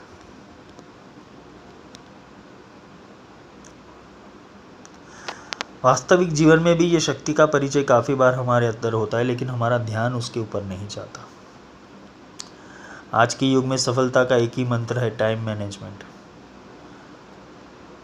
कितनों को तकलीफ़ होती है, वो रोते हैं कि समय साथ नहीं दे रहा, यानी तो समय को अपना जीवन सौंप देते हैं। कुछ ऐसे होते वो समय को अपना जीवन सौंप दे हो जैसा हो, समय ही काटना है, ना छोड़ो ना यार। जबकि वो दूसरे होते हैं, जो जीवन को बदलने के लिए समय का उपयोग करते हैं। जो ऐसा सोचता है ना, कि समय को सौंप दिया तो समय उसकी ज़िंदगी बिगाड़ देता है। लेकिन जिसने समय का सदुपयोग करना सीख लिया तो समय उसका जीवन बदल देता है। ऐसी ही स्थिति में कार्य का प्रागट्य होता है। ये ऊर्जा दो प्रयोजन से चलती है, एक व्यावहारिक और एक आध्यात्मिक। आध्यात्मिक में इसकी ऊंचाई समय के पार हो जाना, समय के बंधन को तोड़कर अपनी आत्मा और अपनी चेतना को सूक्ष्म से एक विराट अस्तित्व के अंदर परिवर्तित कर देना है। ये शक्ति वो साधक के लिए है, जो ये मायाजाल को भेदना चाहता है। वो नहीं चाहता कि उसकी ज़िंदगी तुच्छ होकर समाप्त हो जाए। वो वास्तविकता को स्पर्श करना चाहता है। वो परम सत्ता को स्पर्श करना चाहता है। उस समय की रचना को तोड़कर उसका कार्य करता है। उसका जो कार्य है वो इस दुनिया में सफलता पाना नहीं होता है, जिसका आध्यात्मिक लक्ष्य होता है। वो ईश्वर के अनंत लक्षणों को, भेद को प्राप्त करना चाहता है। वो लोगों की तुच्छ सोच और मायाजाल की रचना को तोड़कर अपने पिधर वो क्रोध का प्रागट्य, क्रोध का रूप धारण कर लेता है। वो यही सोचता है कि समय का बंधन उसे नहीं रोक सकता। वो अपने समय के लोगों से काफ़ी एडवांस सोच वाला होता है। यही ऊर्जा का उपयोग आइंस्टाइन टेस्ला गैलीलियो इन्होंने कुछ ऊर्जा के अंशों का उपयोग किया था। और वो उस समय के बेहतर बेहतरीन विचारधारक थे। वो एडवांस सोच वाले थे। जब ये सं, जब संशोधन किए गए गैलीलियो द्वारा या टेस्ला द्वारा या आइंस्टाइन द्वारा तब उस समय के लोग उसको मानने को तैयार नहीं थे। ये ऐसा तो होता है क्या? आज से बीस साल पहले सोचो कि भाई एक एक ऐसा यंत्र आएगा टीवी जैसा कि उसके अंदर तुम पिक्चर भी देख सकते हो, क्रिकेट मैच भी देख सकते हो, फ़ोन भी कर सकते हो, एक दूसरे का फेस भी देख के वीडियो कॉलिंग कर सकते हो, ऐसी सोच नहीं थी। लेकिन जिसने उस टाइम पे सोच रखी होगी, तब जाके आविष्कार हुआ। ये आविष्कार का जन्म सोच से होता है। ज़्यादातर काफ़ी वैज्ञानिकों के जीवन के अंदर ये काली का रहस्य प्रकट होता है। वो समय के उस स्तर के ऊपर, उस डायमेंशन के अंदर चले जाते हैं जहाँ उनको कुछ एक विचारधारा मिलती है। और वो विचारधारा को यहाँ पे वो प्रायोगिक रूप देते हैं। और प्रायोगिक रूप देने से वो जो साधन बनता है, उसे आविष्कार कहते हैं। व्यावहारिक दृष्टिकोण से ये ऊर्जा जब समय साथ नहीं देता, भाग्य साथ नहीं देता तब ये शक्ति अपना रुख देती है। काफ़ी बार हम सोचते हैं कि ये यह काम के लिए मैं नहीं बना यह ज़िंदगी में भाग्य के सहारे नहीं बैठ सकता। वो क्रोधित तो हो उठता है। जहाँ उसे मन उद्वेग करवाता है, पर जब वो एक लक्ष्य पर टिका हो, हुआ हो, और वो लक्ष्य में बार बार बाधाएँ आती हो तो वो अपना सारा ध्यान क्रोध से केंद्रित कर वो सारे समस्याओं को तोड़ देता है। और फिर वो काल से महाकाल हो जाता है। समस्याओं को तोड़ देना। उसके लिए समस्या मानो एक बज़ल हो। उसके लिए समस्या मानो एक सिर्फ़ सोच हो। जैसे भई तुम्हारी एक सोच है। कल्पना है, भई कल्पना है और उससे मन डर चुका है कि ऐसा होगा तो ऐसा होगा। वो भय का प्राधान्य तुम्हारे मन में प्रकट होता है। वो तुम्हारे चेत चेतना तंत्र को डिस्टर्ब कर देता है। तुम्हें किसी भूत के बारे में सुना नहीं, भूत को देखा नहीं, फिर भी स्मशान में जाते हो रात्रि में तो भूत की कल्पना से डर जाते हो। और साधना में बैठे और महाकाली का चित्र देखो, अगर महाकाली की कल्पना भी आ गई तो तुम डर के खड़े हो जाओगे। ये भय को काटने की विद्या है। इसलिए इसका एक स्वरूप भैरवी भी है।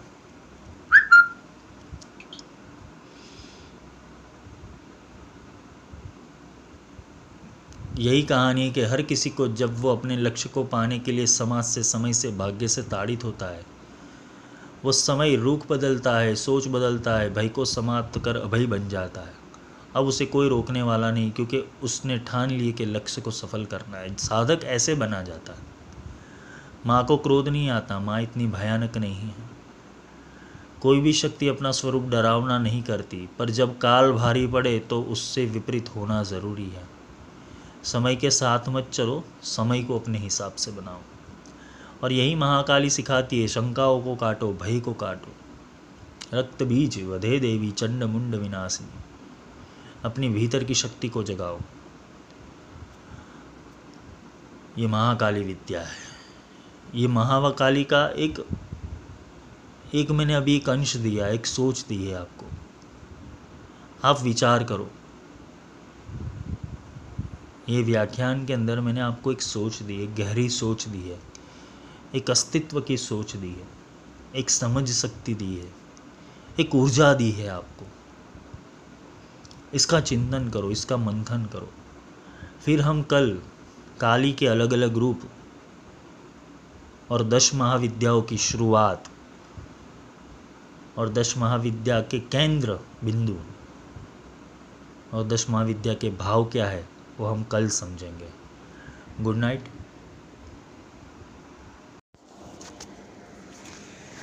देवी का जो महाकाली का स्वरूप है, उसके अगले लेक्चर में हम जाते हैं। महाकाली का हमने सिर्फ़ कल, जो पिछला लेक्चर था, उसके अंदर कुछ संज्ञाएँ समझी थी। माँ के स्वरूप अवस्था और ऊर्जा अवस्था के कुछ अंश सुने थे। माँ की गतिशीलता और क्रियाशीलता, ये दोनों के बाद में, ये दोनों के बारे में हमने बात की थी। अब जो ये महाविद्या है, देवी का जो महाविद्या स्वरूप है, वो क्या है, वो हम समझते हैं। विद्या, महाविद्या और सिद्ध विद्या ये महाविद्या के तीन पार्ट है, जिसके अंदर काला, काली और तारा, वो महाविद्या है। षोडशी भुवनेश्वरी, भैरवी, छिन्नमस्ता और धुमावती, वो विद्या है। बगला, मातंगी और कमला, ये सिद्ध विद्या है।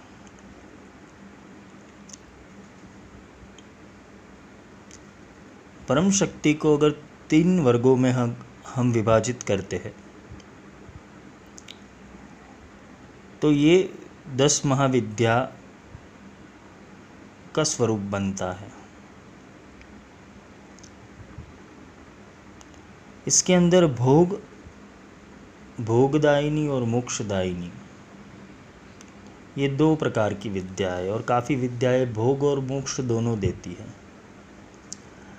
अगर दशों महाविद्याओं का साम्यतर समानांतर ज्ञान लेने जाए, उसका साम्यक ज्ञान लेने जाए तो ये ऊर्जा के अलग अलग दस स्वरूप हैं।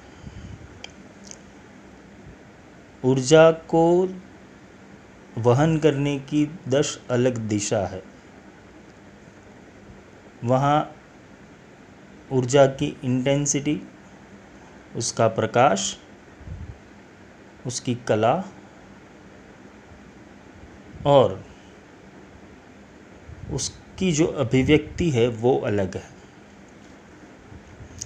किंतु जो ये दशों का जो मूल बिंदु अगर हम ले लें, जैसे शक्ति तत्व कहते हैं तो वो स्वरूप तो एक ही है। इसको ऐसा कह सकते हैं कि बर्तन न्यारे न्यारे है, पानी सब में एक। भगवती के स्वरूप अलग है। भगवती का तत्व तो एक ही है। काली कुल के अंदर काली को प्राधान्य दे के दूसरी नौ विद्याओं को चक्र स्थान में बिठाया जाता है। जबकि श्री कुल के अंदर त्रिपुरा सिंद्री को मध्य में रख के बाकी नौ विद्याओं को चक्र में बिठाया जाता है। किंतु दोनों का जो बिंदु है, दोनों का जो तत्व है, दोनों की जो ऊर्जा है मध्य बिंदु की, वो समान रूप है। एक सृष्टि क्रम की विद्या है, दूसरी संहार क्रम की विद्या है। दोनों दोनों कुल ही धर्म, अर्थ, काम, मोक्ष ये देने में संभव है। मैंने पहले के लेक्चर्स में भी यही बताया था कि ये ऊर्जा का पूरा सर्कल है, वो चक्र है, जिसका ना अंत है, ना आरंभ है। ये सारी दस महाविद्या एक दूसरे से जुड़ी हुई है। इसमें से ना कोई बड़ी है, ना कोई छोटी है। हर एक का अलग अलग अवस्था है और अलग अलग अभिव्यक्ति है। अगर हम दस महाविद्या की बात करें दस महाविद्या की बात करते हैं तो उसके अंदर देवी का जो ऊर्जा है, देवी की जो शक्ति है, देवी का जो व्याप्तिकरण है, देवी की जो चेतना है, उसको हम समझने जाए तो आदि शक्ति की तीन तीन मुख्य संज्ञा कह लो या स्वरूप कह लो। जैसे एक एटम होता है, उसके अंदर प्रोटॉन न्यूट्रॉन और इलेक्ट्रॉन होता है। साइंस पढ़े होंगे दसवीं तक या बारहवीं तक या कॉलेज में। तो इसके अंदर आता है कि भाई, जो एटम होता है, पदार्थ होता है, पदार्थ के अंदर अगर सूक्ष्म में देखने जाए तो उसका अणु होता है। उसका एक कण मात्र होता है। उसके अंदर भी एक अलग सी सृष्टि होती है, जिसके अंदर प्रोटॉन, न्यूट्रॉन, इलेक्ट्रॉन होता है। ऐसे ही प्रोटॉन, न्यूट्रॉन और इलेक्ट्रॉन को वहन करने वाली जो शक्ति होती है, जिससे न्यूट्रॉन अपनी स्थिति बदलता है या इलेक्ट्रॉन अपनी कक्षा को छोड़कर चला जाता है या उसको, उसका संकलन भी किया जाता है। इलेक्ट्रॉन का संकलन भी हो सकता है और वो उसको, उसका त्याग भी हो सकता है। प्रोटॉन, न्यूट्रॉन और इलेक्ट्रॉन इसको भी वहन कर, करने वाली एक ऊर्जा होती है। उसको भी एक शक्ति होती है उसकी उसकी भी एक शक्ति होती है और वो शक्ति अगर हम दार्शनिक रूप से महाविद्याओं में देखने जाए तो उसे ब्रह्मानी, लक्ष्मी और काली या तो गौरी कहते हैं।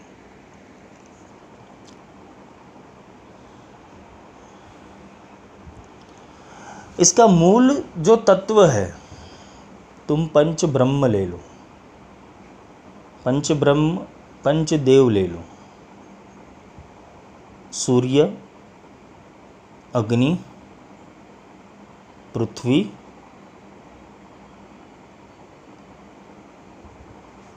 शिव, विष्णु और गणेश।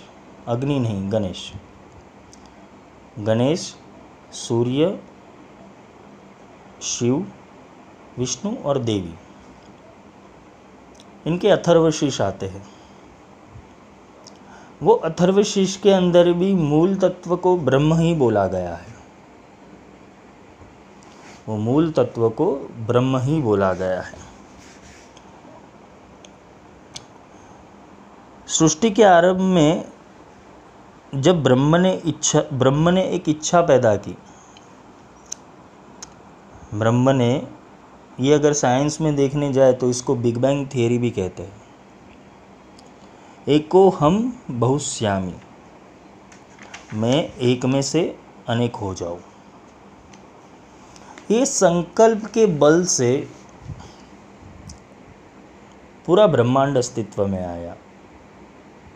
इस संकल्प के बल से ऊर्जा और पदार्थ, ये दोनों अस्तित्व में आए। एक साधक ने बहुत अच्छा प्रश्न पूछा था परसों, कि आपने बोला कि अगर सूक्ष्म रूप से देखने जाओ, ध्यान के रूप से देखने जाओ तो ये महाकाल और महाकाली का तांडव के अलावा कुछ नहीं है। ये पूरी सृष्टि या पूरा ब्रह्मांड, उसके तांडव के अलावा कुछ भी नहीं तांडव नृत्य। तो तांडव नृत्य थे, वो दो प्रकार के थे। एक संहार हेतु किया गया था और एक आनंद हेतु किया गया था। जो आनंद हेतु किया गया, उसमें से वाइब्रेशंस पैदा हुए। और ब्रह्मांड की रचना हुई। अगर हम शास्त्र या तंत्रों का अभ्यास करते हैं तो उसके भीतर लिखा गया है कि सारों, सारे मंत्रों की रचना सारे नादों की रचना वो भगवान शंकर के डमरू में से हुई। डमरूनाथ से हुई।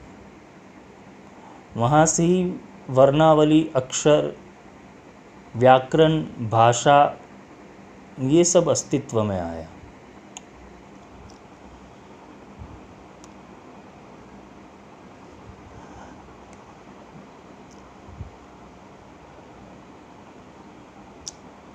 उसके परिणाम से ब्रह्म और माया, जो एक थे, उसमें से द्विज हुए। यानी शिव और शक्ति, ब्रह्म और माया। और ये जो माया की है शक्ति, उसको दो भागों में विभाजित किया गया। एक संकल्पमयी शक्ति और एक परमाणुमयी शक्ति। एक को गायत्री बोलते हैं और एक सौ, इस एक को सावित्री बोलते हैं। गायत्री का अर्थ होता है गायत्री व रम मधुरम। नाद। और दूसरा है सावित्री, जिसे हम प्रकाश बोलते हैं।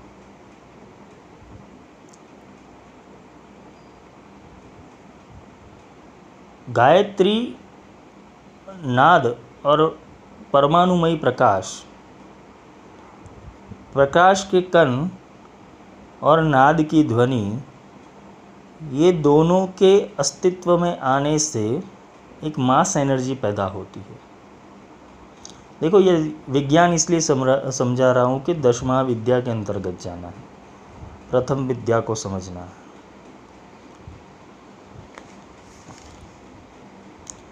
एक को आत्मशक्ति बोला गया है और एक को आत्मा बोला गया है और दूसको दूसरे को शक्ति बोला गया है। आत्मा को शिव भी कहते हैं और शक्ति को कुंडलिनी भी कहते हैं।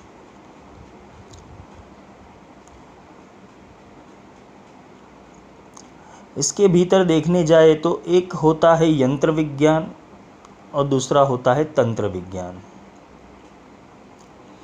जो यंत्र विज्ञान है, वो तुम्हारे आंतरिक तंत्र की प्रतिकृति बाहर की ओर है और उसकी पूजा हम करते हैं। जैसे श्री चक्र है, श्री यंत्र है, वो तुम्हारे भीतर ही है। हम उसका एक प्रतिमा, प्रतीकात्मक रूप, उसका एक विग्रह, उसको हम धातु से या तो किसी लकड़े में से, या तो पत्थर में से, या तो किसी भी पदार्थ में से मनी में से बनाकर उसको बाहरी रूप से पूजते हैं। वो बाह्य ऊर्जा की व्यवस्था है। और तंत्र विज्ञान है, वो आंतरिक ऊर्जा की व्यवस्था है। विज्ञान के इस तंत्र तंत्र भाग को सावित्री विज्ञान भी कहते हैं। इसको वामा भी कह, इसको वाम मार्ग भी कहते हैं। जो तंत्र है ज़्यादातर तंत्र प्रचलित दो हिस्सों में है। एक शरीर रूपी यंत्रों को एक करके, शरीर का उपयोग करके, शरीर शरीर के पंचमकार से भी तुम ये साधना कर सकते हो। और दूसरा, कि बाह्य अर्थ में किसी प्रतिकृति को भजकर, किसी प्रतिकृति को भजकर तुम उसकी साधना कर सकते हो। दोनों का अर्थ प्रयोजन यही है कि एक एक को स्वरूप दिया गया है और दूसरा दूसरा जो मार्ग है, उसको ऊर्जा द्वारा स्वरूप मिलता है, आंतरिक ऊर्जा द्वारा स्वरूप मिलता है। दोनों पद्धति अपने अपने हिसाब से सही है। दशमा विद्या का अगर मनोविज्ञान समझने जाए तो हिंदू परंपरा के अंदर देवी ने जितने भी काम किए हैं, जितने भी कार्य किए हैं, उनको, उनके हिसाब से नाम दिए गए हैं। जो सर्जन और अस्तित्व के विविध स्तर के ऊपर तुम अनुभूत करते हो, उसका अनुभव करते हो। इसके भीतर बाह्य और आंतरिक ये दो जगत है। इसके अंदर बाह्य और आंतरिक, ऐसे दो जगत है। ये देविया बृहद चैतन्य है। और ये अपने विपरीत आयामों को, ध्रुवों को, परिमाणों को अपने भीतर समा लेती है। इसके भीतर साकार, निराकार, मूर्त और अमूर्त, मानवीय, दिव्य, सौम्य और रुद्र ये सारी पद्धतियों का स्वरूपों का समावेश होता है। वो चैतन्य के हर एक स्तर के ऊपर तुम अनुभूत कर सकते हो। कभी कार्य के रूप से, कभी सिद्धांत के रूप से, कभी व्यक्त रूप से, कभी अव्यक्त रूप से। ये सर्जन की दस अलग अलग घटनाएँ और परिमाण, आयाम, वो दश महाविद्या को अभिव्यक्त करती है। दश महाविद्या यानी परम ज्ञान का, परम ज्ञान की जो अंत संचालन के सिद्धांत है। एक बार साधना से बाह्य आवरणों को उतार कर आंतरिक सत्य को प्राप्त करने की कला ये दश महाविद्या देती है। ये दश महाविद्या अस्तित्व के दस नितांत सत्य है।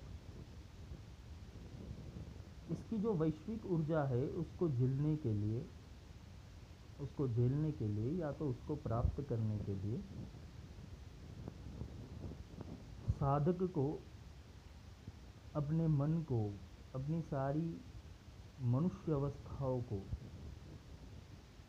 त्याग करके अपने अस्तित्व को समाप्त कर देना पड़ता है। अपने अस्तित्व को यानी कि आपके अंदर बैठी हुई आत्मा के अलावा आपके ऊपर जितने भी आवरण चढ़े हुए हैं, मन, बुद्धि, चित्त, अहंकार, संस्कार, ये सारे आवरणों को आपको नष्ट कर देना पड़ेगा। जैसे गंगा गंगा का अवतरण हुआ था। जैसे गंगा का अवतरण हुआ था तो गंगा का अवतरण अवतरण कैसे हुआ था? जो भगीरथ ऋषि था उसने काफ़ी शा काफ़ी साल देवी गंगा ब्रह्मा जी की उपासना की। ब्रह्मा जी को प्रसन्न किया और ब्रह्मा जी से ब्रह्मा जी से वर मांगा के देवी गंगा का अवतरण पृथ्वी पे करो जिससे मेरी जो शांत पीढ़ी है उनको मुक्ति मिल जाए।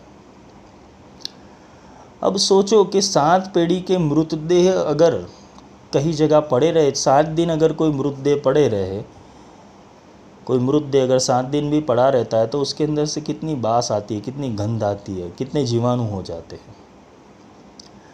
भगीरथ ने क्या बोला कि मेरी सातों पीढ़ियों का उद्धार करने हेतु स्वर्ग से गंगा, वो पृथ्वी पे अगर आए तो मेरी सातों पीढ़ियों का उद्धार हो जाए। उन्होंने ब्रह्मा जी का तप किया। ब्रह्मा जी प्रसन्न हुए और गंगा ने बोला कि, भगीरथ, मैं तो नीचे आ जाऊँ, लेकिन मेरा मेरा फोर्स इतना है, मेरी ऊर्जा इतनी है कि अगर मैं सीधा नीचे आ गई तो पृथ्वी को फाड़ के पाताल में चली जाऊँगी। शायद पृथ्वी का उसके भीतर नाश भी हो सकता है। तो भगीरथ ने गंगा से पूछा कि मैं क्या कर सकता हूँ इसके लिए, क्योंकि आपका पृथ्वी पे आना, आप अगर पृथ्वी पर नहीं आओगे तो मेरी सात सातों पीढ़ियों का उद्धार कैसे होगा? तब गंगा जी ने बोला, तुम एक काम करो, अगर महादेव, भगवान शिव अगर मुझे अपनी जटा में समाहित कर लेते हैं तो वही एकमात्र है कि जो मेरा फोर्स मेरा फोर्स वो ग्रहण कर सके या तो संभाल सके, झेल सके। तो भगीरथ ने यहाँ फिर वापस शिव की उपासना की। शिव जी को प्रसन्न किया। देखो, भगीरथ ने कितने सारा प्रयास किया किया। पहले ब्रह्मा जी ब्रह्मा जी को तब से प्रसन्न किया, फिर गंगा गंगा जी की बात सुनी, वापस गंगा जी ने बोला, शिव का ध्यान कर। शिव जी शिव जी को प्रसन्न किया। शिव जी ने शिव जी ने बोला, क्या हुआ? तो शिव जी शिव जी को बोला कि, भाई, ऐसे कार्य हेतु माँ गंगा का अवतरण हो तो मेरी सातों पीढ़ियों का मुक्ति हो जाए, उनको तृप्ति मिले। तो भगवान शिव ने उस प्रसन्न होके गंगा को बोला कि आप नीचे आ सकती हो, आप, आपका जो प्रवाह है, आपका जो, आपकी जो ऊर्जा है, वो मैं अपनी मस्तिष्क के अंदर धारण करने के लिए तैयार हूँ। ये थी पुराण की बात। ये थी पुराण की बात। अब इसके पीछे आध्यात्मिक बोध अगर समझने जाए, इसके पीछे अगर आध्यात्मिक बोध अगर समझने जाए तो जब साधक, जब जीव, जब मनुष्य उसको सच में वो ऊर्जा या महाविद्या या तो परम ज्ञान की चेतना उसके अंदर ही उसके भीतर उसको प्रकट करने की उसके सात पेड़ी, यानी कि तुम्हारी जो सात चक्र है, वो कितने ही जन्मों से अविकसित पड़े हुए हैं, कितने ही जन्मों से अज्ञान अज्ञानित होके पड़े हुए हैं। वो सात चिरंजीवी भी है। तुम्हारे सात जीवन, सात चिरंजीवी तुम्हारे भीतर ही है, जिसे सात चक्र बोलते हैं। तुम जितने भी योनियाँ बदल लियो, ये सात चक्र तुम्हारे साथ ही आने वाले हैं। ये सात चक्र और कुछ नहीं है, तुम्हारे सात केंद्र है। सात अंत चेतना के केंद्र है, और वही केंद्रों से तुम ज्ञान को, परम ज्ञान को और विज्ञान को उपलब्ध हो सकते हो। क्योंकि ये साथ है, वही बाधक है, वही रुकावट है और ये साथ ही है जो तुम्हारे मार्ग में बाधा बनकर बैठे हुए हैं। अगर ये इनका इनका जो दुर्गुण है, वो सद्गुण में आ जाए, जैसे इसके ऊपर आगे लेक्चर करेंगे कि भाई, जो जो तुम्हारे चक्र है, उसके अंदर देवी देवता बैठे हुए हैं और उसके साथ एक शक्ति जुड़ी हुई है। जैसे ब्रह्मा के साथ सरस्वती बैठती है, विष्णु के साथ लक्ष्मी बैठती है शिव के साथ पार्वती बैठती है, उसकी जगह से, उसकी जगह पर वो शक्ति कुछ कुछ दूसरे रूप में बैठी है, जिसे बोलते कि तामसिक ऊर्जाओं के रूप में बैठी है नेगेटिविटी के रूप में बैठी है। जैसे ब्रह्मा के साथ सरस्वती की जगह हाकिनी, लाकिनी, शाकिनी, डाकिनी, काकिनी, ऐसे सात चक्रों के ऊपर अलग अलग ये प्रेत शक्तियाँ भी बैठी हुई है। तो इसकी वजह से जो साधक है, वो आहार, निंदा, भय, मैथुन, भ्रांति, मोह, आसक्ति, क्रोध, ये सारे दुर्गुणों में वो फंस जाता है। ये चक्रों का ही परिणाम है, क्योंकि वो मृतपाय हो गए हैं। मृतपाय इसलिए हो गए कि माया के स्पर्श में आकर वो ज्ञान से विपरीत हो गए हैं। ये सात मनी भी है और सात चिरंजीवी भी है। ये जब मैं कुंडलिनी विज्ञान समझाऊँगा तो उसके अंदर ये, उसका पूरा डिटेलिंग समझाऊँगा कि असलियत में तुम्हारा जो कुंडलिनी का जो पथ है, कुंडलिनी जब कुंडलिनी का स्वरूप है, ये सात चक्रों के जो विभाग है, वो मैं पूरा डिटेलिंग में लूँगा, उसके लिए अलग से लेक्चर करूँगा। तो ये जो सात है, वो संस्कार विहीन होकर निष निष्प्राय, निष्प्राण हो चुके हैं। जिसके कारण अगर उनका उद्धार करना है तो ज्ञान की ज़रूरत पड़ेगी। और ज्ञान कौन सा? वो परम ज्ञान, वो शिव ज्ञान। वो शिव के ज्ञान की ज़रूरत पड़ेगी। वो गंगा की ज़रूरत पड़ेगी। और गंगा की गंगोत्री जहाँ से होती है, उसे ब्रह्म बोला जाता है।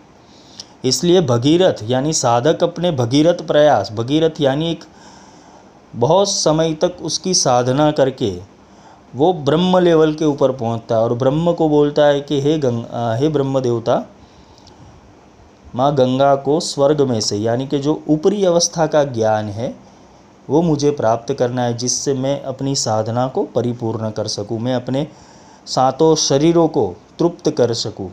अपने सातों चक्रों को शुद्ध कर सकूँ।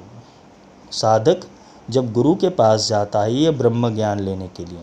क्योंकि गुरु ही ब्रह्म है, गुरु साक्षात पर ब्रह्म तो भगीरथ प्रयास करके पहले तो वो गुरु की प्राप्ति करता है। और गुरु की प्राप्ति करेगा, और गुरु ज्ञान देने के लिए भी तैयार है, गंगा आने के लिए भी तैयार है, लेकिन शिव नहीं है। यानी ट्रांसफॉर्मर नहीं है बीच में। विद्युत तो आना चाहती है, ट्रांसफॉर्मर नहीं है, नहीं तो विद्युत डायरेक्ट आ जाएगी। बिजली डायरेक्ट तुम्हारे भीतर आएगी, तुम्हें करंट लगेगा। ऊर्जा डायरेक्ट तुम्हारे भीतर आ जाएगी, तुम्हें करंट लगेगा। इसलिए शक्तिपात भी कब दिया जाता है? देखो, ये शक्तिपात की क्रिया है। ये पूरी शक्तिपात की क्रिया शक्तिपात भी किसको दिया जाता है और कब दिया जाता है? जब कोई भगीरथ प्रयास करता है, वो वाकई में अपने मनुष्य देह को या तो अपने मनुष्य जीवन को समर्थ बनाना चाहता है। वो ये मनुष्य देह से मुक्ति प्राप्त करना चाहता है, ज्ञान का अर्जन करना चाहता है। वो ब्रह्म की प्राप्ति करना चाहता है। वो सन्यास को पाना चाहता है। सन्यास का अर्थ भगवा पहनना नहीं सन्यास का अर्थ सम्यक न्यास। सम्यक न्यास की प्राप्त करना, बोधि अवस्था प्राप्त करना चाहता है। ये पूरे ब्रह्मांड के अंदर जो भी गतिविधि होती रहती है, उसका पूर्ण ज्ञान लेना चाहता है तो वो साधक भगीरथ प्रयास करता है। तप करता है। वो गुरु के गुरु के पास आकर तप करता है। गुरु के पास बैठकर तप करता है और वो ब्रह्म वो ब्रह्म जब बोलता है कि मैं तो तुझे ज्ञान देना चाहता ही हूँ। वो तो मैं कहता हूँ कि तुझे ये ज्ञान रूपी गंगोत्री, ज्ञान रूपी गंगा तुझे मिल ही जाए। तेरे में सारा ज्ञान वहन कर दूँ, लेकिन तेरी कैपेसिटी है। गंगा क्या बोलेगी? वो परम ज्ञान क्या बोलेगा? तेरी कैपेसिटी है। तू झेल पाएगा। तू ऊर्जा को झेल पाएगा? तू समर्थ है।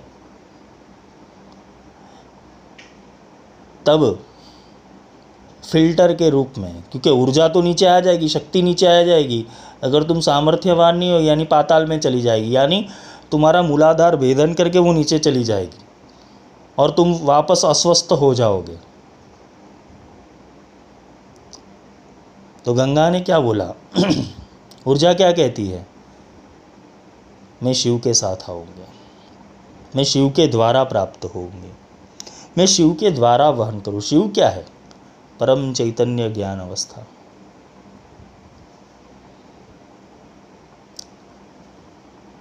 शिव ने गंगा को धारण कहाँ किया? मस्तिष्क मस्तिष्क में से। जब वो गुरु अपने शिष्य को, अपने अपने पास आए हुए साधक को शिवमयी बनाता है, ज्ञानमयी बनाता है, ज्ञान से पहले तद्रुप्त करता है। क्योंकि ज्ञान होगा तो फिल्टरेशन होगा, वो ट्रांसफॉर्मर है। और फिर जाके वो पहले सहस्त्रार, यानी कि भगवान शंकर ने अपनी सहस्त्र जटाओं को जो बाँध रखा था, उसको छोड़ दिया और अपने मस्तिष्क मस्तिष्क के ऊपर वो गंगा के प्रवाह को आने दिया। यानी जो तुम्हारा सहस्त्र दल है, वो बंद है अभी। तुम्हारा सहस्त्र दल बंद क्यों है? तुम्हारा सहस्त्र दल बंद क्यों है? क्योंकि तुमने, तुम्हारी जो नीचे की जो ऊर्जा है, मस्तिष्क की नीचे की जो ऊर्जा है, वो आहार, निंदा, मैथुन, माया, आसक्ति, भोग और वासना के अंदर लिप्त है। इसलिए वो केंद्र खुले हुए हैं। और वो वहाँ से नेगेटिविटी ही ग्रहण कर रहे हैं। इसलिए सहस्त्र दल जाग, जागरूक नहीं हुआ, क्योंकि सहस्त्र दल तभी जागरूक होता है जब तुम समर्पण करते हो। सहस्त्र दल तभी जागरूक होता है जब आप झुकते हो। भगवान किसी को झुकाना नहीं चाहता, ना गुरु झुकाना चाहता है। किंतु ये शक्ति है, शक्ति को ग्रहण कैसे की जाए तो समर्पण से। तो समर्पण ही शक्ति है। तो शिव ने क्या किया? अपने भक्त के खातिर, अपने शिष्य की खातिर समर्पण कर दिया कि आ गंगा। फिर गंगा अवतरण हुआ। और गंगा अवतरण हुआ भगवान शंकर की जटाओं में। वो सहस्त्रदल कमल खिल गया। और खिलने से क्या हुआ? वो साधक की जितनी भी सात पीढ़ी की आत्माएँ थी यानी तुम्हारे जो सात चक्र थे, उसके अंदर ये गंगा, यानी ये ज्ञान रूपी गंगा, यथर्व यथर्व शक्ति, ये ब्रह्म शक्ति, वो तुम्हारे सात चक्रों को मिलने लगी। और तुम्हारी सातों चक्रों का उद्धार हुआ, तुम्हारी सातों पीढ़ियों का उद्धार हुआ। ये इसका आध्यात्मिक बोध है। ऐसे ही दश महाविद्या के अंतर्गत अगर ऊर्जाओं को झेलना है तुम्हें तो तुम्हें सामर्थ्यवान बनना पड़ेगा। क्योंकि इसके जो स्वरूप है, वो तुम्हें विक्षुब्ध कर देंगे। विक्षुब्ध यानी तुम्हें झटके दे सकते। क्योंकि तुमने तो उसको समझा ही नहीं है। तुमने उसको देखा ही नहीं है। महाकाली का अगर स्वरूप देख लो तो फिर समझ लो कि आँखें बंद ही नहीं होगी तुम्हारी। या तो फिर हमेशा के लिए बंद हो जाएगी। अगर उसका तेज देख लिया, उसका स्वरूप दे, देख लिया तो आँखें तो अपने बंद, अपने आप बंद हो जाएगी। और जिसने आँखें खोल दी तो हमेशा के लिए खुल जाएगी। जिगर होना चाहिए, इसके अंदर वीर भाव होना चाहिए। इसीलिए जो शिव महिमन स्त्रोत्र अगर किसी ने पढ़ा हो तो उसके अंदर बोला है परम विदुषो यद्य सद्यशी। वो परम विदूषक है। उसका कोई रूप, रंग, आकार नहीं है, लेकिन वो कोई भी आकार धारण कर सकता है। वो महाविदूषक है। विदूषक का अर्थ होता है अलग अलग रूप अलग अलग रंग और अलग अलग आकार धारण करने वाला। परम विदुषो, वो किसी भी स्वरूप में तुम्हारे पास आ सकता है। इसीलिए उसके जो स्वरूप है, वो तुम्हें विक्षुब्ध कर देते ये तुम्हें आनंद पहले कतई नहीं देंगे। ये रहस्यमय और अज्ञेय है। वो हमारे जीवन में एक बिजली, एक जो बिजली होती है, वो कैसे बादल में गर्ज, गर्जना करती है? कैसे वो एक पल के अंदर पूरा आकाश तेजोमय बना देती है।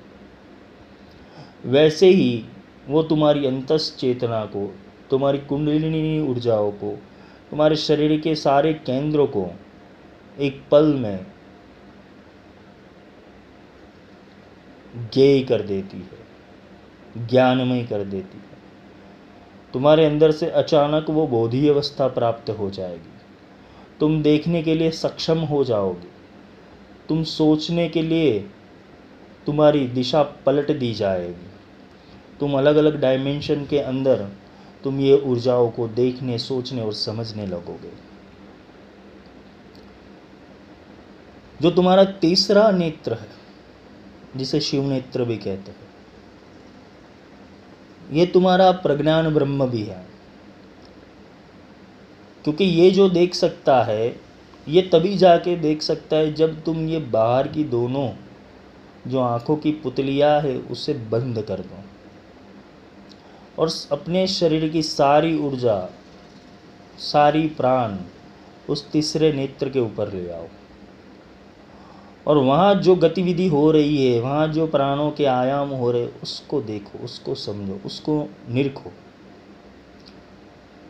तुम्हें एक सूक्ष्म संगीत सुनाई देगा। एक अगर धीरे धीरे वो संगीत या तो वो अवस्था के भीतर तुम लीन रहते रहोगे तो तुम्हारे सहस्त्र दल में भी कुछ ना कुछ गतिविधि होती रहेगी।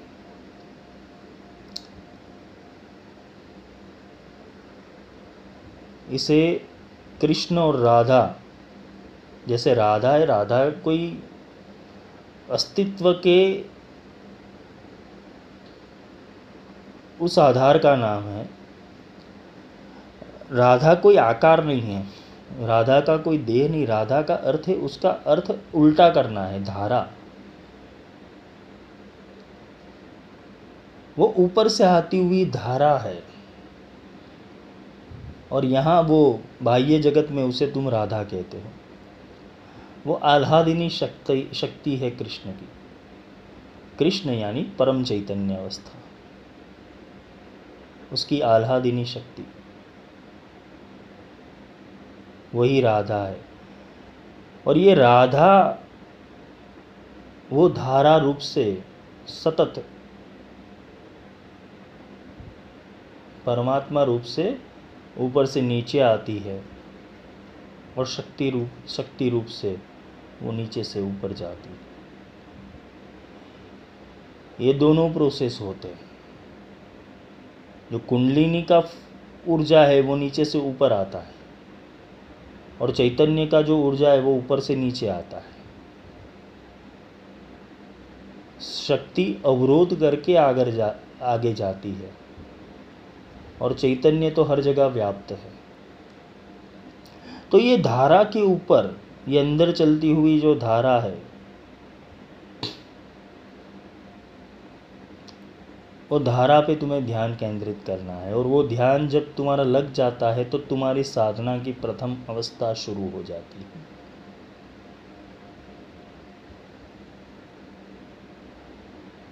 अगर तुम्हारे दिव्य चक्षु खुलते नहीं है, तुम्हारी प्राण प्राण ऊर्जा और तुम्हारी जो शरीर की ऊर्जा है, उसको गुरु अपने स्पर्श से वो द्वार को, वो पॉइंट को एक्टिवेट करते हैं। जिससे वहाँ कुछ जो स्पंदन हो रहे, वो स्पंदन को तुम महसूस करने लगो। वहाँ ध्यान करने लगोगे। और वहाँ जो बहती हुई जो चैतन्य ऊर्जा है, वो धीरे धीरे धीरे करके जितना तुम डीप ध्यान में जाओगे, वो ऊर्जा तुम्हें और ऊपर खींचती चली जाएगी।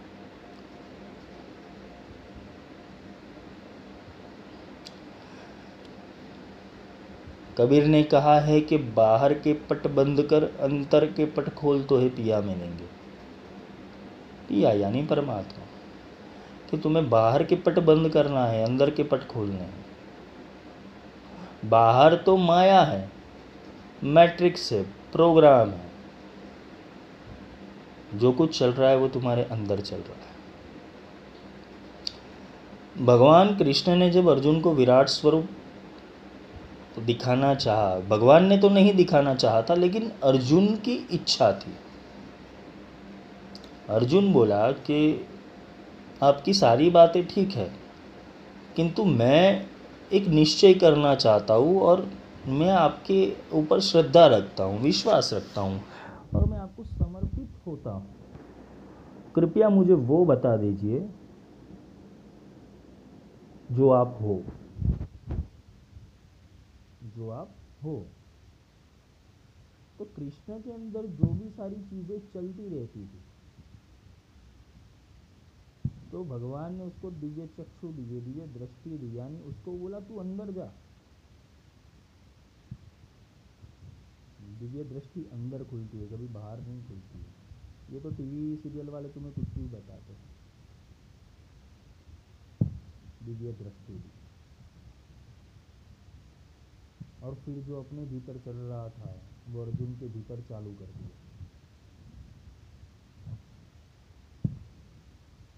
वहीं अर्जुन ने वो विराट पुरुष की जो अस्तित्व की लीला थी, वो देख ली।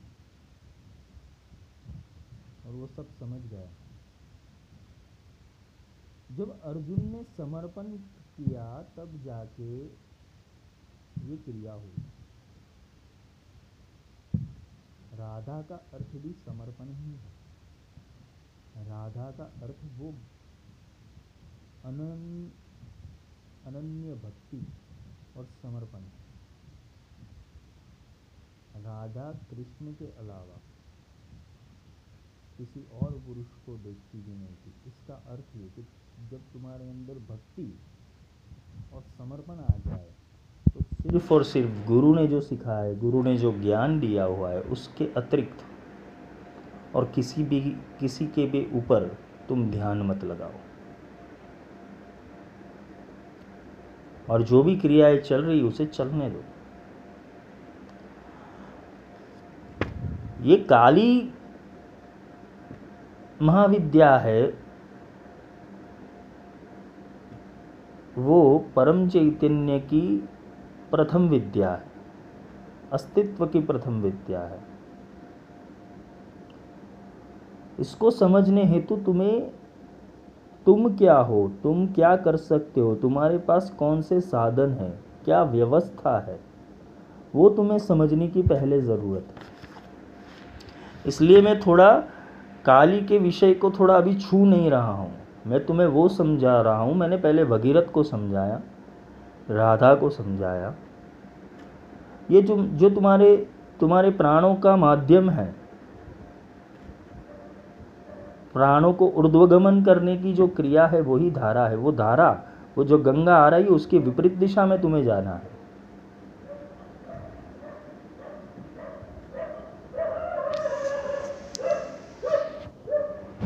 वो तुम्हें विपरीत दिशा में जाना है।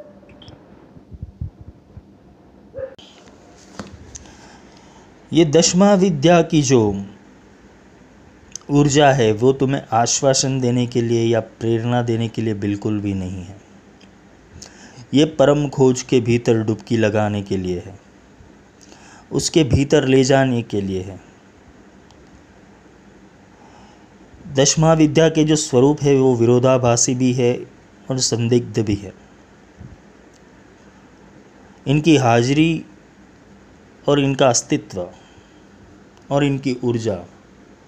वो लालच पैदा ज़रूर कर सकती है कि हम ये विद्या को प्राप्त कर ले या तो ऐसी ऊर्जाओं को प्राप्त कर ले। किंतु जब वो ऊर्जा तुम्हारे शरीर के या तो तुम्हारे ब्रह्मरंध्र तक भी आती है तो समझ लेना कि तुम्हारा हक तुम्हारे शरीर पर से चला जाएगा। फिर तुम्हें, तुम्हारी जो ड्राइवर सीट है वहाँ तुम नहीं रहोगी, ये विद्या चलेगी, ये ऊर्जा चलेगी। तुम्हारा मैं, तुम्हारा मन, तुम्हारा अहम, तुम्हारा हूँ। ये सब अगर छोड़ने के लिए तुम तैयार हो, तभी तुम महाविद्या में प्रवेश करना। इस, इसी के लिए कह कहते हैं कि जो देवे देव शरीर शरीरेभ्यो, मनुष्य की कोई ताकत नहीं या तो जीवात्मा की कोई ताकत नहीं है कि वो मुक्ति को प्राप्त कर सके। अगर ऐसी कोई ऊर्जा तुम्हें मिल जाए और वो तुम्हारी शरीर रूपी गाड़ी को चला ले, उसका ड्राइवर हो जाए तो तब जाके तुम, तब जाके तुम वो परम मुक्ति की अवस्था के अंदर तुम विलीन हो सकते हो। तुम अपने मन को छोड़ सकते हो। तुम अपने विशा को छोड़ सकते हो। क्योंकि परमात्मा तुम्हारे भीतर आएगा, फिर संचालन वो परमात्मा ही करेगा। ऊर्जा तुम्हारे भीतर आ गई तो ऊर्जा ऊर्जा को कैसे वहन करना है वो ऊर्जा निश्चित करेगी। अगर तुमने उसके अंदर बाधा डाली, अगर तुमने उसके अंदर बाधा डाली तो वो ऊर्जा तुम्हें भी नष्ट कर सकती है या तो हमेशा के लिए तुम्हारे से दूर भी जा सकती है। इसलिए ऊर्जा की संज्ञा समझने के लिए ज़रूर ज़रूरी है कि तुम्हें गुरु से वो वचन लेने पड़ते हैं। गुरु से वो नियम लेने पड़ते हैं, गुरु से वो यम नियम सीखने पड़ते हैं। इसीलिए सीखने पड़ते कि अगर ऊर्जा ऊर्जा तुम्हें ड्राइव कर रही है तो तुम्हें तो शांत और मौन बन के साक्षी बन के सिर्फ़ चलना ही है। वो तुम्हें ले जाएगी। तुम्हें पता नहीं कि बॉम्बे कहाँ पे आया हुआ है तो वो तुम्हारी कार ड्राइव करके तुम्हें बॉम्बे ले जाएगी। मुक्ति इसीलिए कैवल्य पददायिनी इसको इसीलिए कहा गया है, मुक्ति प्रदायिनी इसलिए इसको कहा गया है कि ये मुक्ति तुम्हें देगी, क्योंकि तुम समर्पित होते हो तब।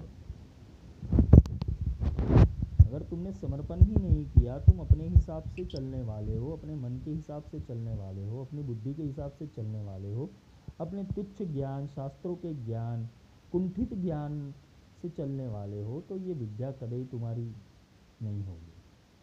ये ऊर्जा कतई तुम्हारी नहीं होगी। इसलिए समझना है तो ये समझो पहले कि महाविद्या में प्रवेश करने से पहले अगर तुम वो पूर्ण पूर्ण पूर्ण अस्तित्व को, वो परम परमात्मा को, वो परम ऊर्जा को, वो परम शिव और शक्ति को समर्पित होते और कैसे समर्पण करना है? तुम्हारे हिसाब का समर्पण नहीं। गुरु बताए वो वचन और नियम के हिसाब से अगर समर्पण करते हो तो फिर वो शक्ति तुम्हें चलाएगी। अगर देखने जाए तो हमारा जीवन ही रहस्यमय है। कभी कभी वही डरा देता है और वही इतना व्याप्त होता है। दशमा विद्या का शास्त्र है, वो दिव्यता का विज्ञान है। इसके अंदर प्रवेश करने की एकमात्र शर्त शर्त यही है कि साधक को सारे तथ्यों को, सारे बाह्य ज्ञान को, विचारों को और सिद्धांतों को और सारी हदों से उसको बाहर निकलना, उसको बाहर निकलना पड़ता है। वो एक कला है। उसमें यांत्रिकता के बदले सहज सक्रियता होनी और सृजनात्मक का प्रवेश होना ज़रूरी है। ये कोई यंत्र क्रिया नहीं है। यंत्र माने माला कर दिया, जप कर दिया, अनुष्ठान कर दिया, हवन कर दिया, तर्पण कर दिया, आसन कर लिए, प्राणायाम कर लिया। ये नहीं है। सहज, सहजता से स्वीकार करना, किसी भी नियम को सहजता से स्वीकार करना ये इसका प्रथम नियम है। इसलिए बोला जाता है कि सहजे सहजे सब मिले, सहजे सब छूट जाए। इस सहज में सब कुछ प्राप्त हो जाता है। तुम्हें कोई दिक्कत या मेहनत या अपनी ऊर्जाओं को बहुत बांधने की या उसको गतिविधि में लाने की कोई ज़रूरत नहीं, तुम समर्पित हो जाओ। तभी जाके तुम वो सृजनात्मक अवस्था के अंदर प्रवेश कर सकते हो तुम अपने मन के घोड़े की लगाम, वो गुरु को या तो देवी को दे दो। इसे समर्पण कहते क्योंकि तुम्हारा मन का घोड़ा तो उतनी देर, उतनी कल्पनाओं के अंदर, उतनी बुद्धि और विचारों के अंदर चलता चला जाएगा। इतने प्रश्नों के अंदर चलता चला जाएगा, इतनी भ्रांतियों के अंदर चलता चला जाएगा कि तुम रुकने ही नहीं वाले हो। इसको लगाम लगाना ज़रूरी है।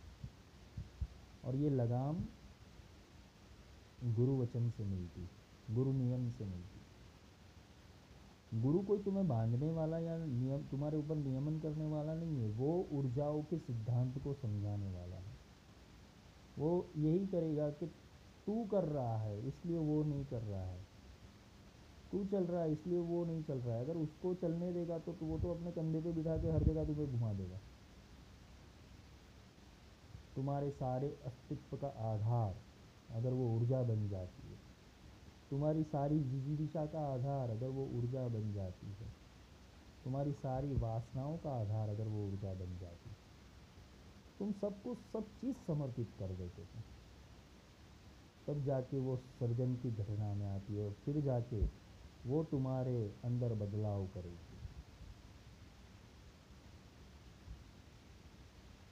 पहले छोड़ो तो सही। पहले जितना जितना लिया है उतना छोड़ दो। शून्य हो जाए, उसको सौंप दो। मुझे पता नहीं, मुझे पता नहीं क्या है। हमने भगवान के या तो परमात्मा के जो मंत्र, भक्ति अनुष्ठान, हवन, या तो उसकी भक्ति और उपासना और उसकी साधना के लिए जितना भी कुछ कर रहे वो अपने हिसाब से कर रहे हैं। अपने को जो पसंद है, उस हिसाब से कर रहे हैं। एक गाना दो जो तुमको हो पसंद हो, वही बात करेंगे। तुम दिन को, अगर रात को हो तो रात कहेंगे। अगर ऐसी अवस्था तुम्हारी, देवी के प्रति हो जाती है जो तुमको हो पसंद वही बात करेंगे। तो देवी सोचेगी, तुम्हारे पास आने का। क्योंकि वो तो महासत्ता है, वो अपने हिसाब से चलने वाली है। तुम उसको अपने हिसाब से नहीं चला पाओगे। इसलिए गुरु इसको समझाते हैं, ऊर्जा के सिद्धांतों को समझाते हैं, उसकी अभिव्यक्तियों को समझाते हैं, उसके स्वरूप का ज्ञान देते और उसके कुछ नियम होते वो समझाते उस हिसाब से चलोगे तो ये एक विशाल सागर है, विशाल समुद्र है दस महाविद्या। तुम क्या क्या प्राप्त करोगे, इतनी दुर्लभ चीज़ें प्राप्त करोगे तुम्हें ही पता नहीं। अगर इसको देखने जाए तो ये आत्म साक्षात्कार के दस अलग अलग मार्ग भी है।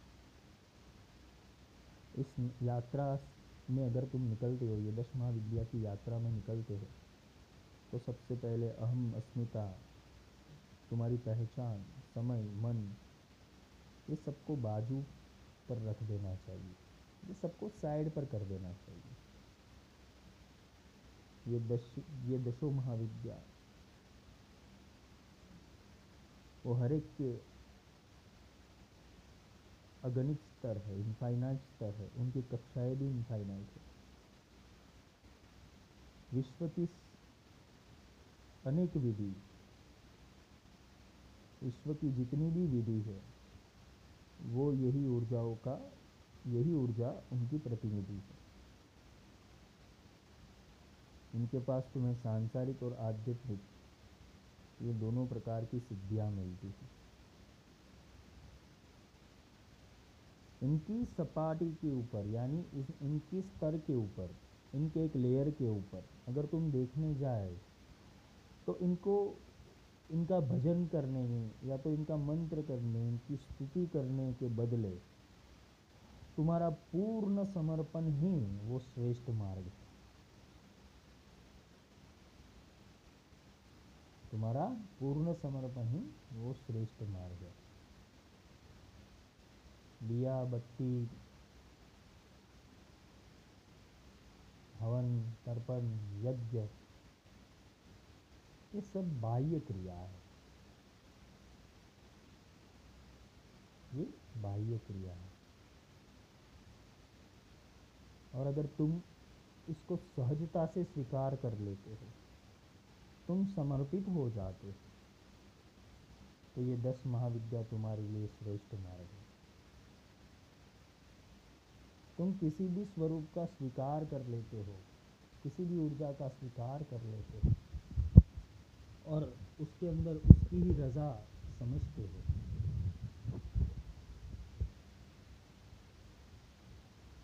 उसकी रजा समझते हो तो वो तुम्हें मुकद्दर का सिकंदर भी बना देती है।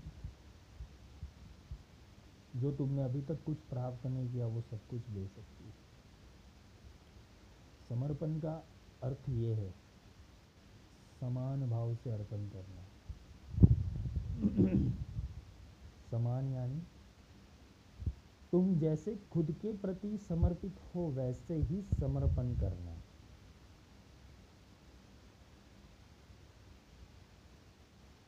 तुम्हारा समग्र अस्तित्व, ऊर्जा के एक बिंदु, शक्ति के एक पुंज के अंदर समर्पित भी कर दो।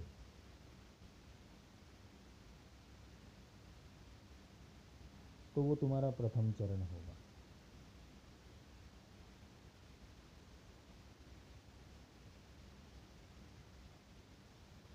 इसके अंदर एक सही बात बोली गई है।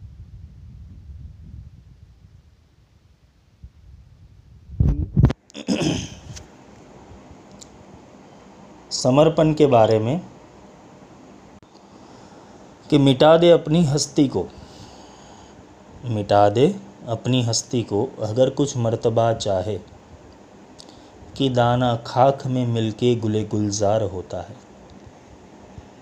ये किसी शायर ने कहा होगा,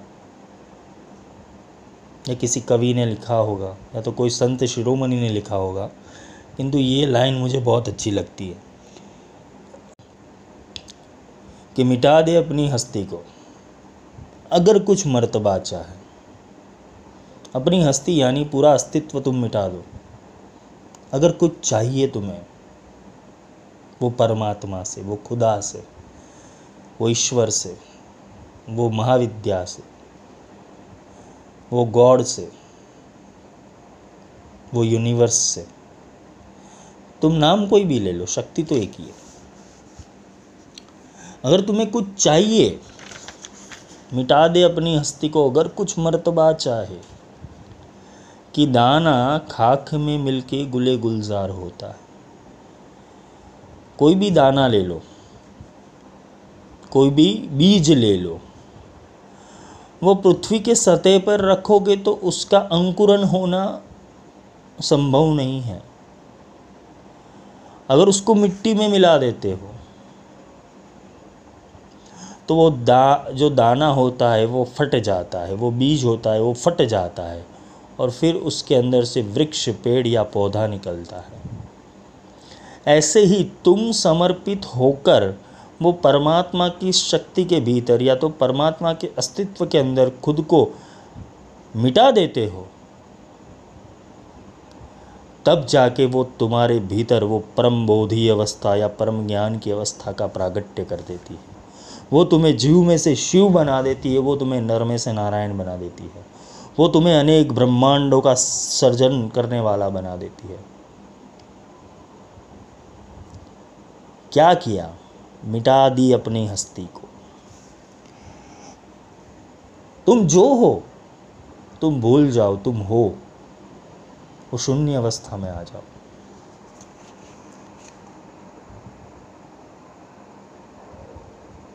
दशमा विद्या वो एक अखंड और समग्र साम्यक स्वरूप की साधना है। और इसके इसके अलावा हर एक साधना की व्यक्तिगत और विशिष्ट आराधना भी है। अलग अलग विस्तारों में अलग अलग महाविद्याओं की आधिपत्य देखा गया है। ये दशो महाविद्याओं को सुंदरी हो या ललिता हो या राज राजेश्वरी हो, ये सबसे ज़्यादा प्रचलित है, जबकि पश्चिम भारत के अंदर महाकाली और काली प्रचलित है। तिबेट कश्मीर और बौद्ध परंपरा के अंदर वो तारा को मानते हैं। और ये सब स्वरूपों के अंदर सर्वप्रथम स्वरूप वो महाकाली है। अगर देखने जाए तो ये सारा अस्तित्व महाकाली से ही शुरुआत होता है। और इसीलिए महाकाली को, महाकाली के ही ये दस स्वरूप माने गए हैं।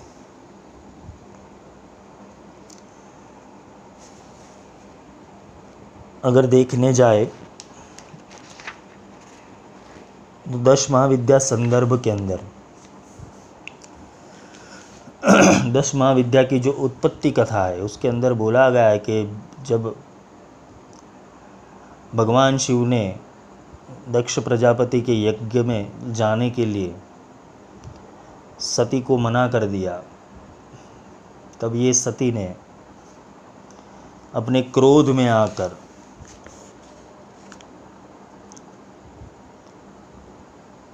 अपने क्रोध में आकर एक रौद्र रूप धारण कर लिया। वो गौरी में से काली बन गई और काली में से अनंत ब्रह्मांड में न समाने वाली एक दिव्य ऊर्जा, एक भयानक ऊर्जा वो प्रकट हुई। जब ये देखकर भगवान शिव भयभीत हो गए, महादेव जो भयभीत हो गए, देखो शिव और महादेव में अंतर है। शिव और महादेव में अंतर है।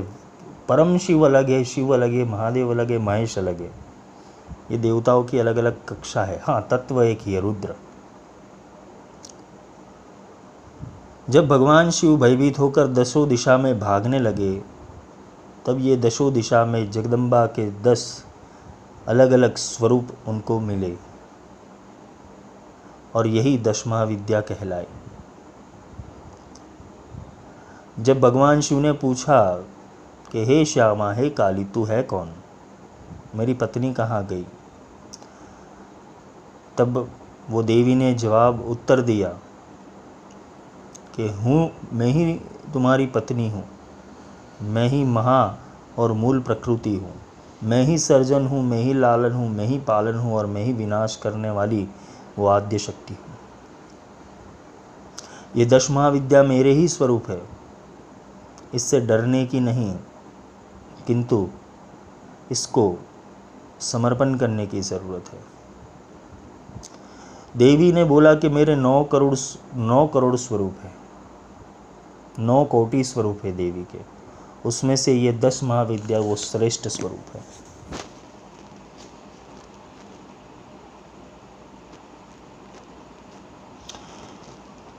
मैंने आगे भी महाविद्या सिद्ध विद्या और और विद्या के बारे में वर्गीकरण उनको आपको कर दिया है। अब ये हम देखने जाए कि शिव की, शिव ने जो ये दस दिशा के अंदर, ये दस दिशा के अंदर जो दस महाविद्या को देखा तो उनकी दर, हर एक महाविद्या की अलग अलग दिशा है। तो अगर देखने जाए ईशान ईशान की ओर से, ईशान कोने से तो वहाँ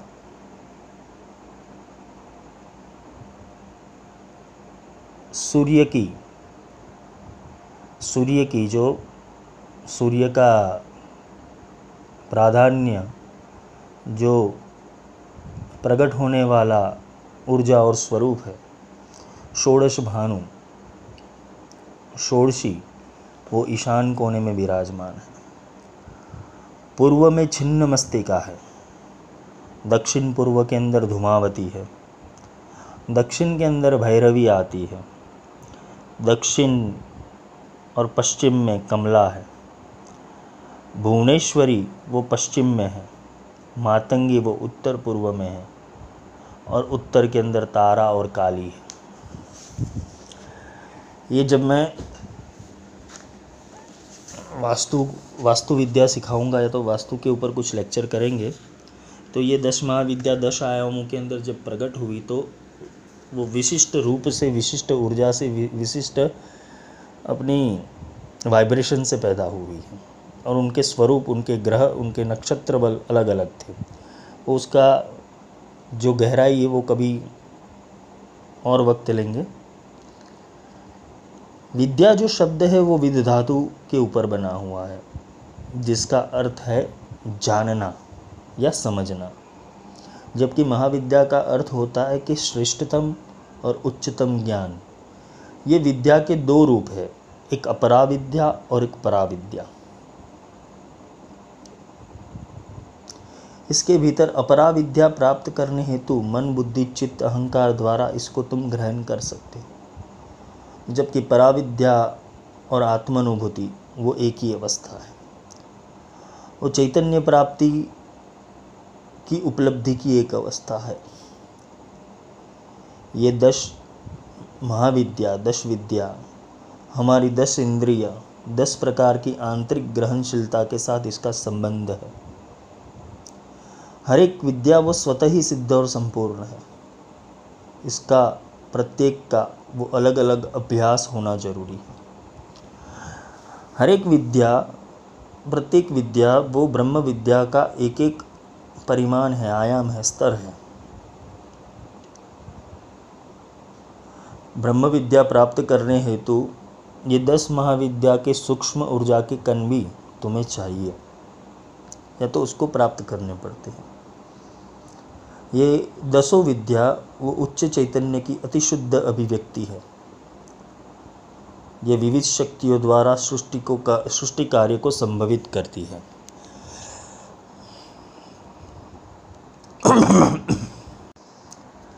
इसके अंदर अगर भगवान शिव का जो रुद्री पाठ है वो अगर किसी किसी ने पढ़ा हो या सम, समझा हो उसका उसके अंदर भगवान शिव का एक नाम है संभवाय। संभवाय च मयुभवाय च शंकराय च शिवाय च।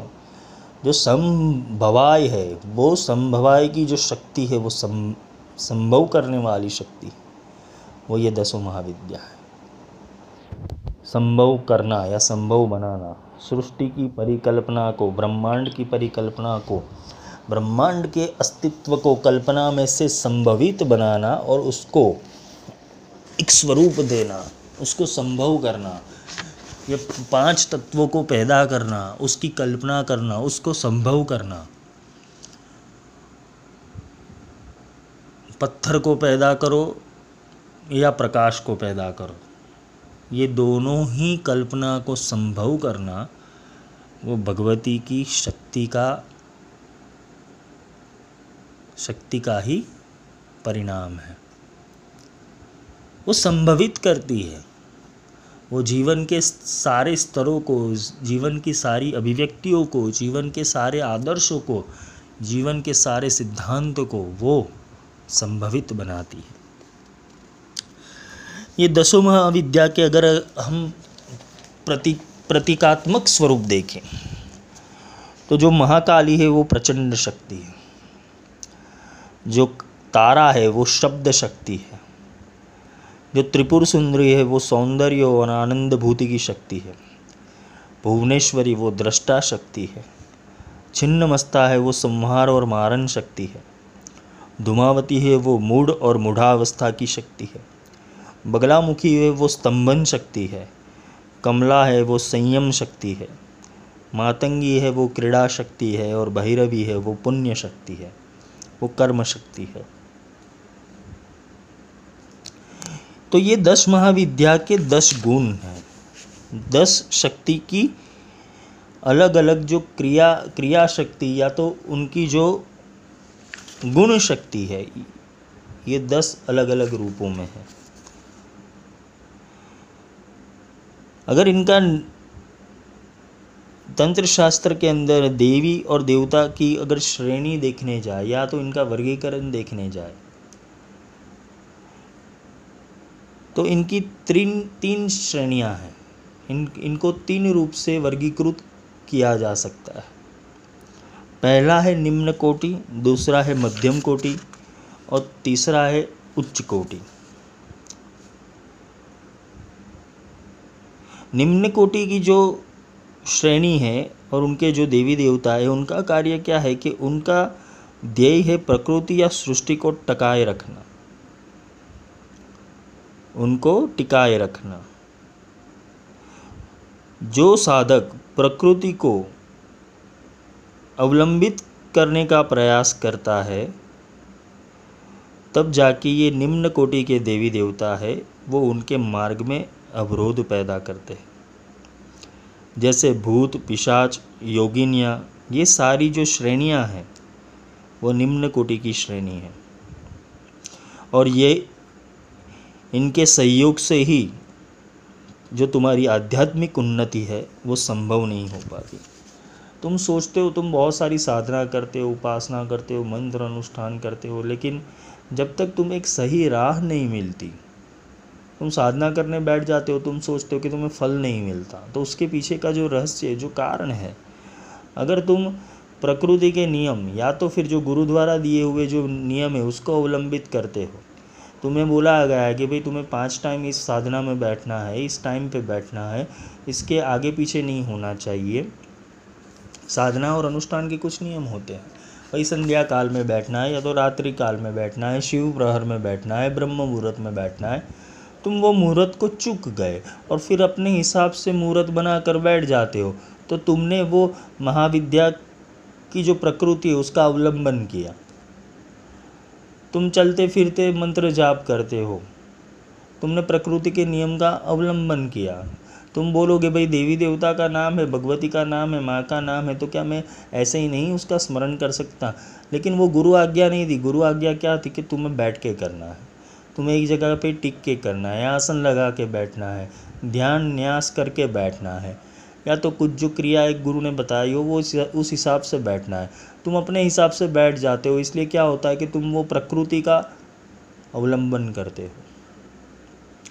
मैं दुर्गा सप्तशती कर लूँ? मैं नरवान मंत्र कर लूँ? मैं सिद्ध कुंजी का कर लूँ? भाई, तुमने किसी गुरु के मुख से लिया है ये चीज़ जो तुम कर रहे हो? तुम्हारा गुरु कौन? यूट्यूब और गूगल। इतने मंत्र कर लो, दो मंत्रों के अंदर शत्रु का विनाश हो जाएगा। इसको पढ़ लो, ये वीडियो को देख लो, दो मिनट के अंदर तुम वशीकरण को प्राप्त हो जाओगे। तुम किसी भी व्यक्ति को सम्मोहित कर सकते हो। ऐसा होता है क्या जीवन में?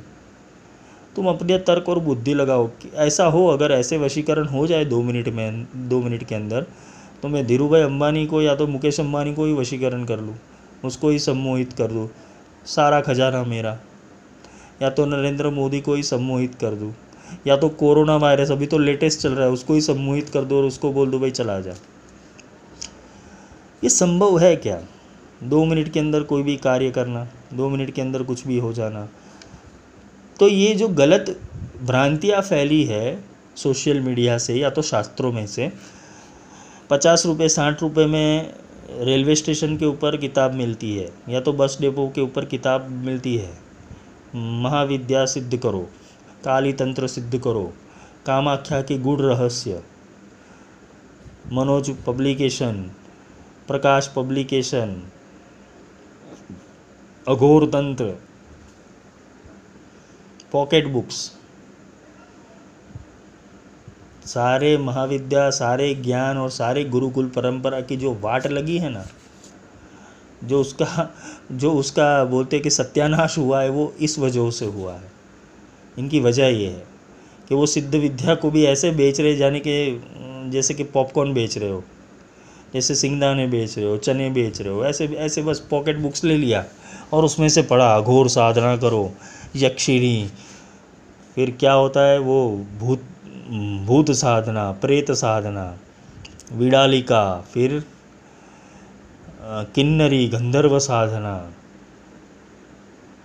अरे, और आधे लोगों का तो दिमाग ही गलत दिशा में चलता है तो ऐसी ऐसी बुक्स लेके आते हैं। तो ये सारा कुछ, ये विज्ञान है।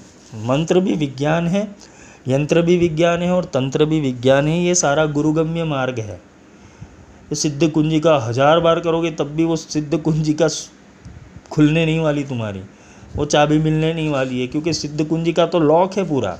वो जो स्त्रोत्र है सिद्ध कुंजी का, वो पूरा लॉक है, वो उसको अंदर दिजाग्र दिजाग्र कैसे किया जाए वही नहीं बताया दिजाग्रम दिजाग्रम त्रोडयम त्रोडयम दीप्तम कुरु कुरु, स्वाहा। तो ये धी क्या है? धी को जागरूक करना है। धी यानी तुम्हारी बुद्धि। दिजाग्रम दिजाग्रम भर्गो देवस्य धीमहि, धी क्या है? वो बुद्धि है तुम्हारा, वो विवेक है। दीप्तम गुरु गुरु स्वाहा। सब बोलते, ओम एम एम क्लीम चामुंडा विच्चे, ओम एम क्लीम चामुंडा विच्चे। उसका अर्थ ही नहीं पता है चामुंडा विच्चे का अर्थ क्या है। नरवान मंत्र करने बैठ जाते हैं। फिर आता क्या है? ये जो निम्न कोटि की देवी देवता है, वो तुम्हारा भक्षण कर लेती है, तुम्हारे सारे पुण्यों को समाप्त कर देती है और तुम्हारा जो उन्नति का मार्ग है, उसमें रुकावटें पैदा करती है। जो मध्यम कोटि के देवी देवता है, जो मध्यम कोटि के देवी देवता है, ये सब साधक को तारने के लिए और मारने के लिए दोनों की क्षमताएँ रखती है। ये उन्नति भी करवाती है और अधोगति भी करवाती है। ये साधक के मनोगा, मनोभाव को पहचानती है। वो साधक को वरदान भी दे सकती है और साधक अगर कुछ माँगता है तो उसके ऊपर वो अपना प्रभुत्व भी डाल सकती है। वो अशुद्ध चित्त वाले साधक के अंदर अवरोध पैदा करती है। और शुद्ध चित्त वाले साधक को ऊर्ध्वगति प्रदान करती है। और तीसरी जो श्रेणी है देवी देवता की, उसके अंदर ये महाविद्या आती है। ये परा साधना है। इसकी कृपा से साधक के तमाम शारीरिक, मानसिक और भौतिक सारी इच्छाएँ समाप्त हो जाती है। तो ये तीन प्रकार की चेतनाएँ हैं। एक निम्न कोटि की, एक मध्यम कोटि की और एक उच्च कोटि की। महाकाल संहिता के अगर बात करें, उसके अंदर बोला गया है कि जो भिन्न भिन्न देवी देवता है, वो वो भिन्न भिन्न युगों में ही फल देते हैं। किंतु ये चारे युग, चारों युगों के अंदर अगर कोई फल प्रदान करने का सामर्थ्य रखती है तो वो दश महाविद्या है। देवी भागवत का जो बारवा स्कंद है, उसके बारहवें अध्याय के अंदर, ये दस महाविद्याओं का निवास स्थान वो चिंतामणि गृह बताया गया है, जिसके भीतर मूल प्रकृति मूल प्रकृति, वो महात्रिपुर सुंदरी और उसके साथ दूसरी नौ विद्याओं के साथ वो अपने मंच के ऊपर बैठी है।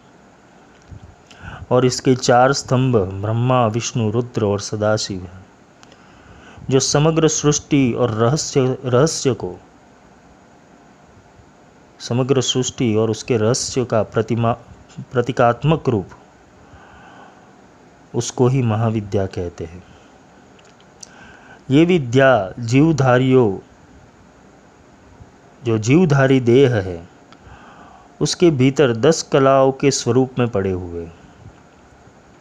जैसे तंत्र शास्त्र की बात कीजिए तो मनु मणिपुर चक्र की तो अग्नि की दस कला है जो हमेशा व्याप्त रहती है। जिनका अलग अलग नाम है धुमार्ची उष्मा ज्वलिनी ज्वालिनी विस्फुलिंगिनी स्वरूपा सृष्टि कप, कपिला हव्यवहा कव्यवहा। ऐसे ही तुम्हारे भीतर ये दस कलाएँ, दस महाविद्या दस महाविद्या, वो दस कलाओं के रूप में विद्यमान ही है। अगर सृष्टि का रहस्य देखने जाए तो ये पराशक्ति का जो संकल्प है, वो ही सृष्टि है। आरंभ में और अंत के बाद कुछ नहीं बचता। आरंभ में सृष्टि से पहले और अंत में सृष्टि के बाद कुछ भी रहता नहीं नाम शेष हो जाता है। महाविद्या विज्ञान इस स्थिति को अगर देखने जाए तो उसका प्रतीक वो काली की संज्ञा के रूप में समझाती है। वैदिक साहित्यों में अगर देखने जाए तो यही स्थिति को बिंदु रूप अंधकारमयी या काल अवस्था कहते हैं। यही घोर तमस की अवस्था है। सृष्टि का स्फुरन प्रकाश रूप जो भगवान शिव है उसके संसर्ग से होता है। और यही विमर्श शक्ति स्वयं ही विश्व बन जाती है। अव्यक्त अवस्था के अंदर भगवान शिव और व्यक्त अवस्था में माँ विश्वरूपा सहित। ये सृष्टि स्फुरन से ही जो भगवान शिव है,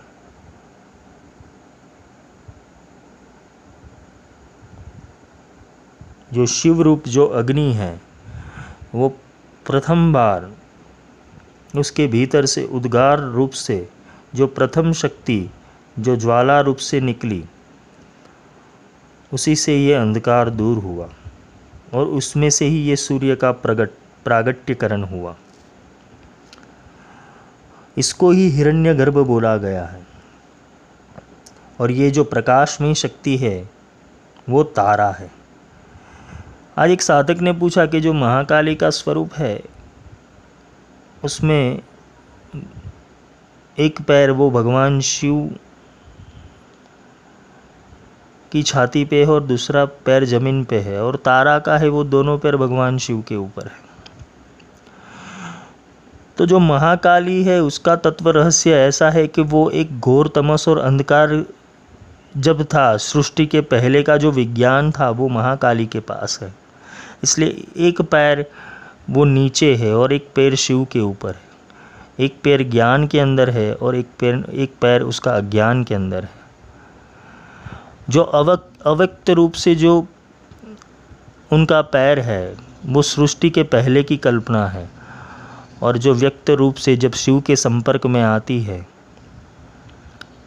और शिव के संपर्क में आते ही जब दूसरा पैर शिव के ऊपर रखती है, तारा रूप से, तब वो प्रकाश का सर्जन करती है। वो शब्द का सर्जन करती है, वो निनाद का सर्जन करती है। वो बोध का सर्जन करती है। इसलिए तारा को बोधि अवस्था भी बोला गया है, ज्ञानमयी अवस्था भी बोला गया है, प्रकाशमयी अवस्था भी बोला गया है। प्रकाश का अर्थ है ज्ञान।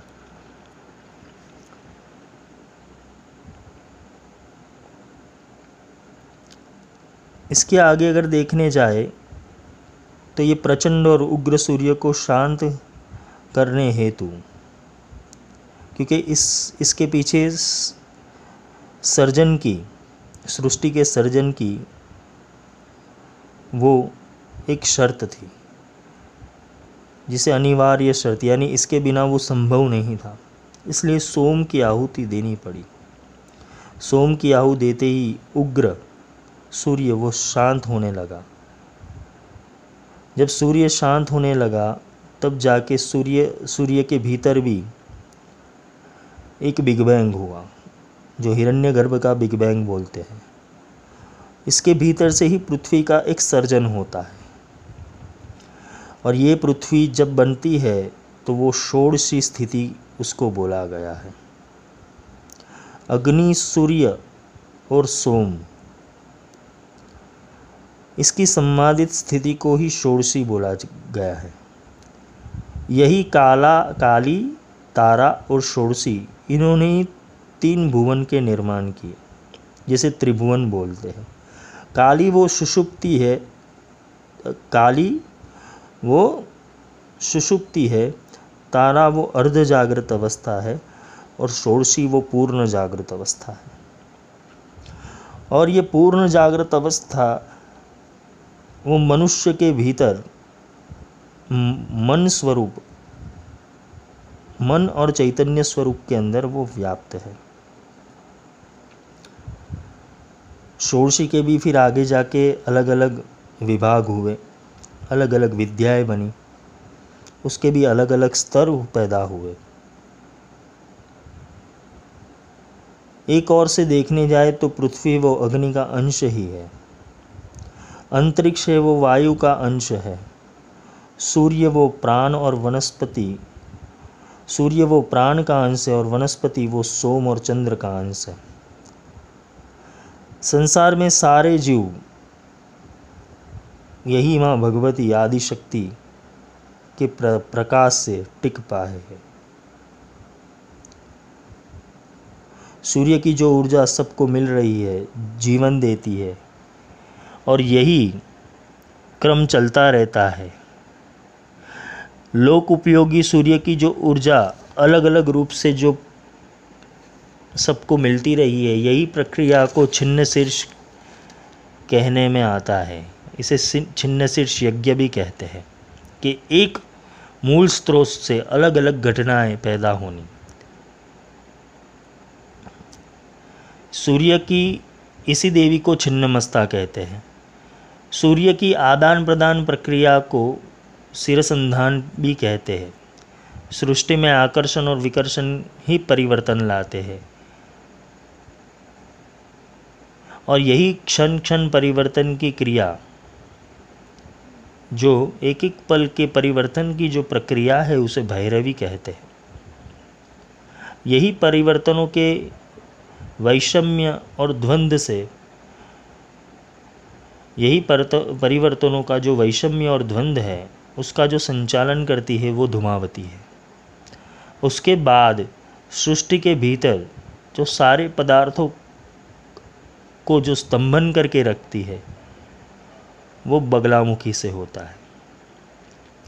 जब ये शक्ति एक दूसरे के साथ जुड़ जाती है तो वो मातंगी का स्वरूप बनता है। और ये जीव के भीतर आसक्ति का जो कारण है, वो यही शक्ति है। और यही शक्ति जब सर्जनात्मक विज्ञान विकास और समृद्ध और आनंद देती है तो उसे कमला कहते हैं। जैसे एक स्पाइरल हो स्पा, स्पाइडर होता है वो अपनी जाल जाल जो बनाता है वो स्वयं बनाता है और स्वयं फैलाता है उसको और वो स्वयं संकलन संकलन भी करता है। उसको वापस भी खींच लेता है उसको नष्ट भी कर देता है। ऐसे ही ये पराशक्ति वो सर्जन और विनाश का यज्ञ चालू ही रखती है। ये जगत की जो दस दिशा है, वो स्पष्ट है और दस की संख्या वो पूर्णतः पूर्ण ब्रह्म की सूचक है। आदि और अंत वो शून्य ही है। एक से नौ की अलग अलग महत्वता है, किंतु उनका आधार वो शून्य है। शून्य वो अनंत का रहस्यमय प्रवेश द्वार है। हर एक मनुष्य जब देह से ऊपर नौ द्वारों के अंदर अपनी ऊर्जा ले जाता है, तब तक वो नौ द्वार तो उन्हें समझ में आते हैं, किंतु वो जो दशम द्वार है वो अदृश्य है, क्योंकि वो शून्य रूपी विराट है। इसकी जो साधना है वो अति रहस्यमय है। इसलिए ये साधना के लिए जिज्ञासु को विशिष्ट प्रकार की दीक्षा दी जाती है। दीक्षा के दो क्रम हैं। पहला क्रम है कुल परंपरा और काली परंपरा और दूसरा दूसरा है वो श्री कुल परंपरा। जो साधक काली, तारा, छिन्नमस्ता विद्या की दीक्षालय और आराध्य उनको माने, उसे काली कुल परंपरा के साधक माने जाते हैं। और जो साधक भुवनेश्वरी, बगलामुखी, धुमावती त्रिपुर सुंदरी मातंगी, षोड़शी और कमला को अपना आराध्य मानता है तो उन्हें श्रीकुल के साधक के श्रीकुल परंपरा के साधक कहते हैं। बदी माँ, ये सब महाविद्याओं का जो आदि स्वरूप है, ये सब महाविद्या आदि स्वरूप की महाविद्या है। यानी कि जब कुछ भी नहीं था, तब भी ये विद्यमान थी। जब कुछ नहीं होगा, तब भी ये विद्यमान रहेगी। शून्य रूपा काली, महानिर्गुण होने के कारण वो अंधकारमय है। वो आदि अंत रहित सत्ता है। इसको काम कला या तो श्रृंग कला के नाम से भी पहचाना जाता है।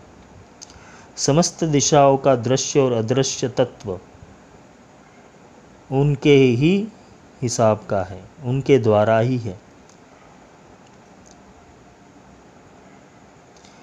अगर देखने जाए तो जल तत्व एक ही है, किंतु हम उसको गंगा जल, नर्मदा जल अलग अलग रूप से अलग अलग नाम से पहचानते हैं। ऐसे ही शून्य रूपा के अलग अलग दश नाम हैं। बर्तन न्यारे न्यारे है, पानी सब में एक। तुम गंगा में स्नान करो या नर्मदा में स्नान करो या गोदावरी में स्नान करो या त्रिवेणी संगम पे स्नान करो। तुम्हारे स्नान से तुम्हारे पाप धुलने वाले नहीं हैं। गंगा का, गंगा में नहाने का अर्थ यही है कि जो ज्ञान रूपी गंगा है, उसमें नहाने से तुम्हें अपने सारे पापों से तो तुम्हारी सारी अविद्या से तुम्हें मुक्ति मिल जाएगी। त्रिवेणी का संग, त्रिवेणी संगम का अर्थ ही यही है कि तुम्हारी ईड़ा, पिंगला और सुषुम्ना, ये तीनों जहाँ तुम्हारे मध्य बिंदु आग्ना चक्र के अंदर है आग्ना चक्र के अंदर समन्वित होते और तुम वो सहस्त्रार सहस्त्रार के ऊपर की जो गंगा है, वो गंगा ये प्रयागराज में आती है, ये त्रिवेणी संगम पर आती है। वो चेतना जब ये तुम्हारे आगना चक्र में स्थिर होके तुम वहाँ जब गुरु के दिए हुए ज्ञान को, ज्ञान के अंदर नहाते हो, तब जाके तुम पाप मुक्त हो जाते हो। तो यही से कितने लोग बोलते हैं कि भाई, हरिद्वार कौन सा है? तो यही हरिद्वार है। यही हरिद्वार है और उसके ऊपर फिर कैलाश मानसरोवर होता है। और वहाँ भगवान शिव ध्यान में लीन, यानी परम चैतन्य अवस्था, मौन अवस्था में बैठी हुई है। लोग कैलाश का दर्शन करने जाते हैं। वो कैलाश तुम्हारे भीतर ही पड़ा है। तुम गंगा नहाने जाते हो, वो गंगा तुम्हारे भीतर ही है। तुम पितरों का तर्पण करने जाते हो। किंतु तर्पण कहाँ से होगा? वो तर्पण कहाँ से होगा? ज्ञान से होगा। ज्ञान से आत्मा को तृप्ति मिलती है। उनको अगर भोग दिया जाए, आत्माओं को अगर भोग दिया जाता है तो वो तो आसक्ति और वासना में तुम उसे वापस जीव अवस्था में ले जाते हो। इसलिए पितरों के पीछे पितृपारायण, या तो श्रीमद् भागवतम या तो फिर विष्णु सहस्त्र लोग पढ़ते हैं, गरुड़ पुराण पढ़ते हैं। इसका अर्थ ये नहीं है, वो पंडित आता है, पढ़ के चला जाता है। उसमें पितरों का कोई लाभ नहीं पितरों को सांख्यान ज्ञान चाहिए, सांख्य ज्ञान चाहिए, आत्मा का ज्ञान चाहिए। क्योंकि वो एक जीवात्मा स्वरूप है, वो अज्ञान की कक्षा में है। तो अगर उनको ज्ञान मिल जाए तो अपने आप तुम्हारे घर में वो पितरों का दोष दूर हो जाता है। एक ज्ञान और बोधि अवस्था में आने पर तुम्हारे आसपास भटकने वाली जितनी भी ये प्रेत शक्तियाँ है, ये वासनामय शक्तियाँ है, वो सारी भाग जाएगी। तो ये जो ज्ञान है दश महाविद्या का ज्ञान है, वो आत्मा का ज्ञान है, वो आत्मा और ऊर्जा की दस कलाओं और उनकी अभिव्यक्तियों का ज्ञान है। अब जब काली की बात करते हैं तो काली का जो मूल सिद्धांत है, जैसे चंड मुंड के साथ युद्ध करने करने के समय पर जब महागौरी को अतिशय क्रोध आया, और वो क्रोध के कारण देवी का जो देवी का जो चेहरा था वो काला पड़ गया और वहाँ से ही वो विकराड़ मुखी काली का प्रागट्य होता है। अगर हम रामायण की बात करें तो रावण के साथ युद्ध करते समय राम मूर्छित हो जाते हैं और सीता जी उनको मृत समझ के अति क्रोधित हो जाते हैं और वो भी काली बन जाते हैं और वो शक्ति फिर जाके रावण का वध करती है। तो ये अलग अलग भ्रांतियाँ है काली के लिए। अलग अलग कथाएँ है अलग अलग विचार है अलग अलग विमर्श है। काली के अलग अलग नाम और स्वरूप भी हैं। भगवती काली के अनेक नाम और स्वरूप भी हैं।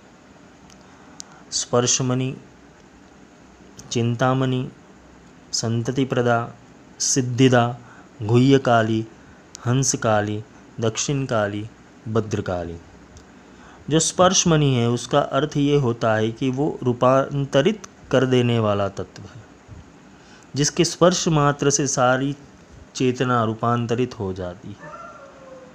चिंतामणि, जिनके चिंतन और स्मरण मात्र से सारा जीवन परिवर्तित हो जाता है, संतति प्रदा, वो नवजीवन प्रदान करती है।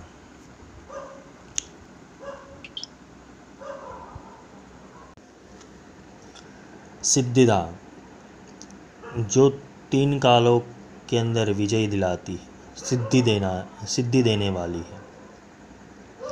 गुह्य काली गुह्य काली है। वो शक्ति को अदृश्य, अव्यक्त और उसका गहन रूप है। हंस काली है वो शुभ और अशुभ को विवेक देनारी है। और दक्षिण काली है वो दिशाओं के ऊपर विजय प्राप्त करवाने की है। भद्रकाली है, वो सबका मंगल और कल्याण करने वाली विद्या है। महाकाली का जो वास्तविक स्वरूप है, अगर कहने जाए तो उसे शबारूढ़ा बोला गया है। सृष्टि वो नश्वरता का प्रतीक है, यानी कि सब मुर्दे हैं, साधो ये मुर्दों का गाँव। सब मृत होने वाला है, सब मरने वाला है। सृष्टि के अंदर कुछ भी चीज़ परमानेंट नहीं है टेम्पररी है।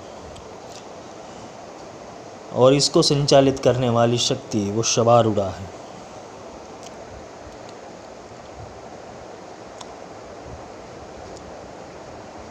तंत्र में संपूर्ण संसार को महाश्मशान के रूप में देखा जाता है। और काली ये सारे शब के ऊपर आरूढ़ होती। है इकारंत ऊर्जा यानी ई ई यानी शक्ति शक्ति के बिना शिव भी वो शव के समान है। इसीलिए इसे पंच तत्व की अधिष्ठात्री देवी भी बोला गया है।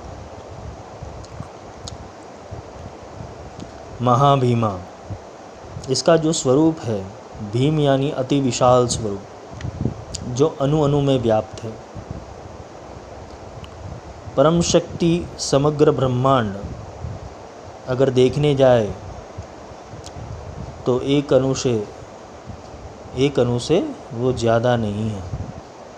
एक एटम जितना है, भगवती के लिए एक एटम यानी एक अणु पदार्थ में भी उसका सूक्ष्म कण, वो भगवती के लिए सृष्टि है। तो सोचो वो कितनी सृष्टियों को संचालन करने वाली शक्ति होगी। गौर द्रंष्टा जिनके दांत वो भयावह है, वो समग्र सृष्टि का भक्षण और उसका पाचन करके वो बैलेंस करती है। यानी सोचो कि मृत्यु ही ना हो, मृत्यु न, मृत्यु ही ना हो तो पूरा जो संसार है वो चलता ही रहेगा, चलता ही रहेगा। लोग पैदा ही होते रहेंगे। खड़े होने की जगह नहीं होगी। खड़े रहने की जगह नहीं होगी। तो ये जो देवी है, वो उसका भक्षण भी करती है और उसका पाचन भी करती है। हंसमुखी, वो आंतरिक संतोष और प्रसन्नता और उल्लास का प्रतीक है। चतुर्भुजाम खड़ग खड़गमुंड वराभयकरा शिव। इनके चार हाथों में खड़ग, थप्पर, मुंड और चौथा अभय मुद्रा है। मुंडमाला धारिणी देवी, जिनके पास 84 नर मुंडों की माला है। अगर एटी फोर को अगर देखने जाए, चौरासी को देखने जाए तो ये चौरासी लाख प्रतीक, चौरासी लाख योनि का भी ये प्रतीक है। ललत जिव्वाम जिनकी जो जिव्वा है, वो बाहर है और लंबी है। वो पाश और हुंकार का कार्य करती है। इनकी जिह्वा का संबंध वो ध्वनि और मंत्र के साथ है। इनका हुंकार का संबंध वो काली के बीजाक्षर मंत्र के साथ है। दिगंबरा देवी। दिगंबरा देवी, दिगंबर। दिक अंबर दिक का अर्थ ये भी होता है कि स्पष्ट रूप से सब कुछ देखने वाला। यानी जो जैसा है वैसा देखने वाला। देवी को तो पता ही है कि साधक बैठा क्यों है किस किस लालच में बैठा है, क्या प्राप्त करना है। माँ के लिए साधक तो दिगंबर ही है। उसके अंतर अंतर मन में क्या चल रहा है, देवी तो सब कुछ देख लेती है। और ये जो पूरा संसार है, इसके ऊपर, देवी के ऊपर इसका कोई आवरण नहीं है। और देवी का जो वास्तविक रूप है, वही सबके सामने है। जो सब दिशाएँ है, सारी दिशाएँ है, यही देवी के वस्त्र है। ये सब रूपों में अगर प्रमुख रूप देखने जाए तो एक दक्षिण काली है, जिनकी साधना श्री राम कृष्ण परमहंस ने की थी। वो काली शबारूढ़ा थी, जबकि दूसरी काली का रूप है वो भद्रकाली है सौम्य यानी कोमल। सौम्य यानी तत्व, शिव तत्व, जिसे कुंडलिनी शक्ति भी बोल सकते हो और काल शक्ति भी बोल सकते हैं। वो काल शक्ति का समझ लो, वो एक अंश मात्र है। देवी काली का शरीर में स्थान वो हृदय चक्र के भीतर है। हृदय चक्र में कमला भी है और काली भी है और छिन्नमस्ता भी है। हृदय चक्र वो वायु की, वायु का अधिष्ठात चक्र है। हृदय चक्र, जिसे हम अनाहत चक्र भी कहते हैं, जहाँ अनाहत नाद भी बचते हैं, जहाँ अनाहत नाद भी होते हैं। और वो वायु तत्व को वायु तत्व का संचरण करता है। काली वो स्थूल और दैहिक हृदय दोनों के साथ संबंध रखती है। वो स्थूल रूप से और दैहिक हृदय जो तुम्हारा हृदय है, वो हृदय से भी, क्योंकि वो पूरे शरीर के अंदर वो रक्त फैलाता है, वो पूरे दिन धबकता रहता है और वो निश्चित गति से धबकता है। और वो निश्चित गति तक धबकता है। वो जीवन की ऊर्जा को केंद्रित करने वाली गति अगर तुम्हें हार्ट अटैक आ जाए तो राम नाम सत्य।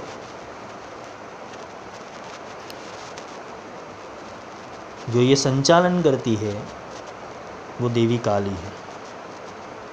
वो ऊर्जा देती है। इसे इसको अर्थ में देखने जाए तो इसे रक्त काली बोला गया है। इसके भीतर भी उच्च और सौम्य भद्रकाली के स्वरूप। जो भद्रकाली का स्वरूप है, उसका स्थान, आध्यात्मिक स्थान, वो हृदय केंद्र के अंदर ही है। अगर इसका वाणी देखने जाए, काली की अभिव्यक्ति जो होती है, वो मध्यमा के रूप से होती है। काली का जो तत्व है, वो वायु तत्व है। पंच महाभूतों के भीतर काली, यानी वायु तत्व आयुर्वेद के संदर्भ में देखने जाए वायु तत्व के भीतर वो काली के ऊर्जा के कुछ अंश है। वायु के जैसे ही काली वो सक्रिय, सूक्ष्म और परिवर्तनकारी है।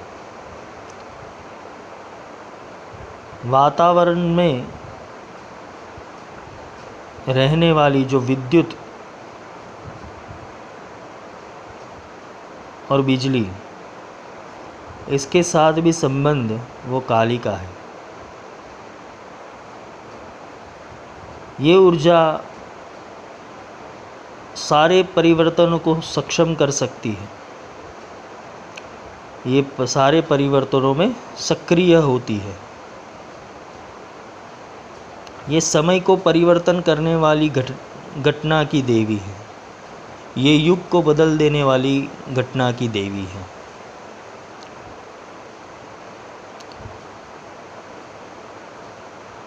ये दृश्य और अदृश्य दोनों रूप से क्रांतिकारी परिवर्तन लाती है। मैंने समझा था कि विज्ञान का आविष्कार वो समय के साथ होता रहता है। और कुछ वैज्ञानिक होते, कुछ दृष्टा होते हैं, कुछ दर्शन तत्व वाले होते। कोई आध्यात्मिक गुरु होता है, वो भी अपने समय के। समय आने से कुछ पहले वो पैदा हो जाते हैं, उनका जन्म हो जाता है। वो आने वाले युग को देखने की क्षमता रखते हैं। या तो आने वाले युग के अंदर जो काम आने वाली विद्याएँ है, या तो जो विज्ञान है, वो प्रकट करते और ऐसे महापुरुष, वैज्ञानिक या तो फिर आर्ष दृष्टा के भीतर ये काली तत्व का ही प्रयोजन रहता है। वो युग को तैयार भी करती है कि आने वाली समग्र घटनाओं से उसे पसार होना है, उसकी उसकी जो परिवर्तनशील घटनाएँ उसके भीतर उस, उनको पसार होना है। तो सबको सक्षम करने के लिए, समय के साथ सक्षम करने के लिए भी ये देवी विज्ञान रूप से अपनी शक्ति का संचालन भी करती है।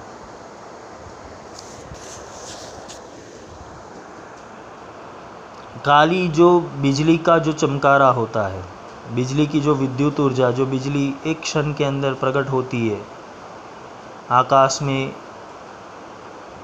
जो विद्युत पैदा होता है, जो बिजली का एक क्षण पैदा होता है, वैसे ही वो तुम्हारी प्रज्ञा को पलटने के लिए शक्ति रखती है। काली अगर चाहे तो तुम्हारे प्रज्ञान ब्रह्म के के ऊपर आकर तुम्हारे सोचने की दिशा ही बदल देती। जब तक तुम एक अधोगामी दिशा में जाते हो और फिर साधक गुरु के पास जाता है और गुरु उसके प्रज्ञान ब्रह्म को बदल देता है, उसकी प्रज्ञा को बदल देता है। प्रज्ञा जैसे बदल जाती है तो उसकी सोचने की क्षमता वो दिव्य हो जाती है। वो परिवर्तित हो जाती है और परिवर्तित होते ही वो साधक एक अलग दिशा में सोच लगाना शुरू कर देता है। वो समय के उस पार निकलने की सोचने लगता है। वो विदेही तत्व को समझने की सोचने सोचने को लगता है। वो भौतिकवाद से अभौतिकवाद तक अभौतिकवाद तक की घटनाएँ देखने लगता है। ये ये अचानक ही किसी सत्य घटना को तुम्हारे सामने ले आएगी, जो तुम अभी तक ढूंढ रहे थे, जो तुम सोच रहे थे, जो तुम्हारी कल्पना में था, जो अव्यक्त था, जो अज्ञान में ही था, वो विचार को, वो वो ऊर्जा को, वो अभिव्यक्ति को वो तुम्हारे सामने ले आती है।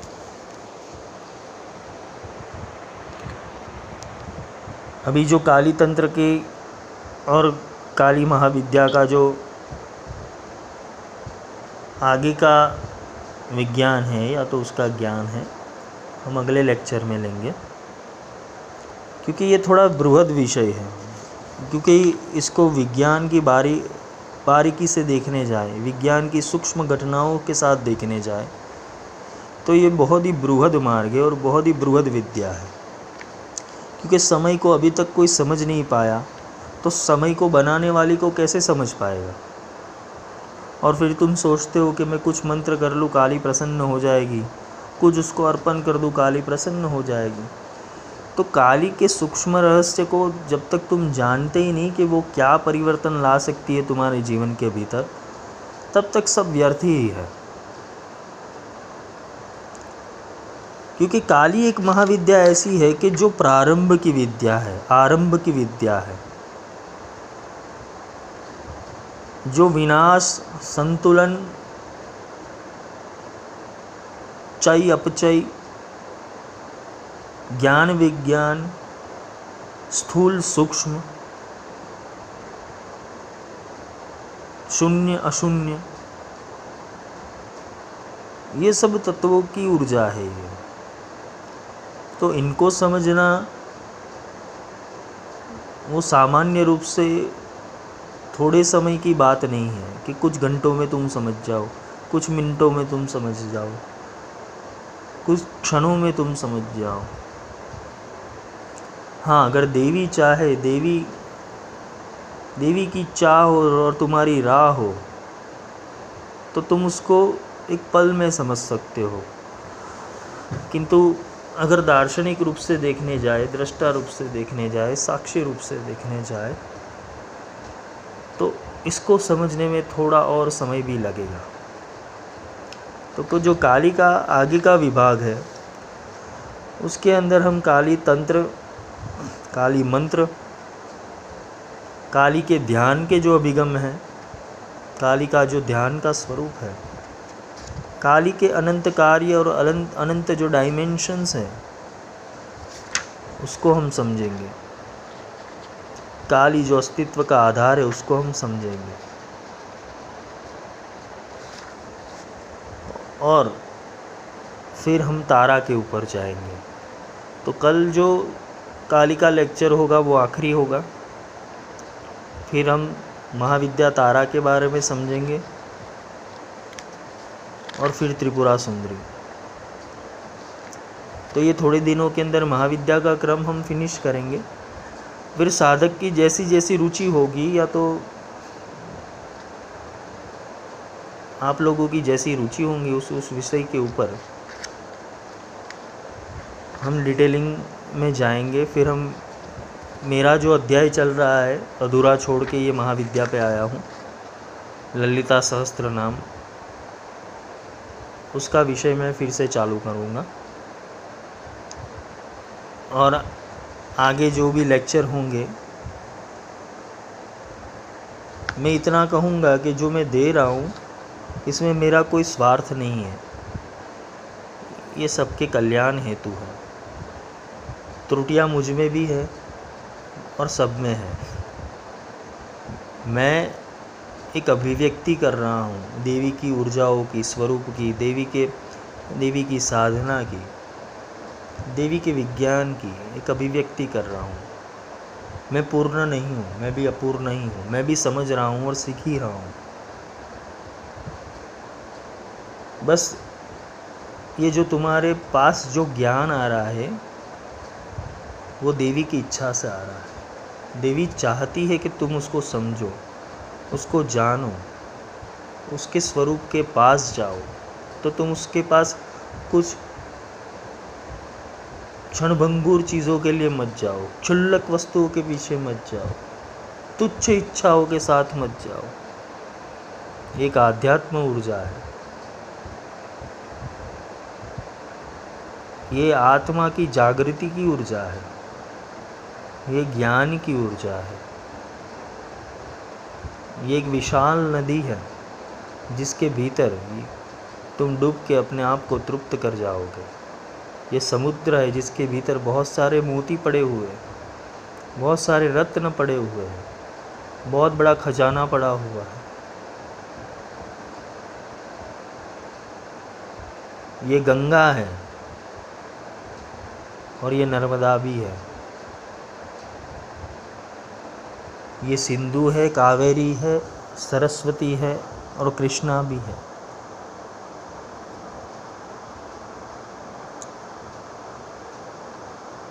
ये ज्ञान है। तो मैं इतना ही चाहूँगा कि तुम जो सो, समझ रहे हो और अभी जो सीख रहे हो, मैं सिखाने वाला कोई भी नहीं हूँ। मैं समझाने वाला भी कोई भी नहीं हूँ। ये माँ की इच्छा थी और माँ की कृपा थी मेरे पर और तुम सब पर तो उनका ज्ञान तुम्हारे तक आ रहा है। तो भगवती आगे चाहेगी, उतना वो मुझे परोसेगी और मैं तुम्हें बांटूँगा। तो इतना चाहूँगा कि सब संयम से, ध्यान से, विवेक से ये ज्ञान को समझें। और जहाँ मेरी त्रुटि रह जाती है तो मैं सुधारने का अवश्य प्रयास करूँगा। ऐसा नहीं कि मेरे ज्ञान को सुनने के बाद मेरी त्रुटियाँ भी बहुत होगी। तो वो मैं आप, मैं यही चाहूँगा कि जहाँ मेरी त्रुटि हो तो आप लोग दृष्टा भाव से साक्षी भाव से मुझे बता भी सकते हैं। कोई परिपूर्ण नहीं है, ना मैं हूँ, ना आप हो, ना ये पूरा संसार है। परिपूर्ण सिर्फ़ एक ही सत्ता है, वो है भगवती, वो है देवी, वो है परम गुरु, वो परम शिव। वो ही संपूर्ण है। तो जो भी ये ज्ञान है, आप ग्रहण करें। अलग अलग विषयों के अंदर मेरे पास सब लोग बोलते हैं कि ये विषय के बारे में बोलो, या तो इसके ऊपर थोड़ा प्रकाश डालो तो वो सब होगा। वो तब होगा कि जब देवी का आदेश होगा। अभी देवी का आदेश ये महाविद्याओं के ऊपर है तो सिर्फ़ अभी महाविद्या के संदर्भ में ही हम चलेंगे। फिर आगे आगे जैसे वो कहेगी, जैसे रास्ता दिखाएगी, जैसे आपकी जिज्ञासा होगी, वैसे वो परोसेगी। चलो, शुभ रात्रि।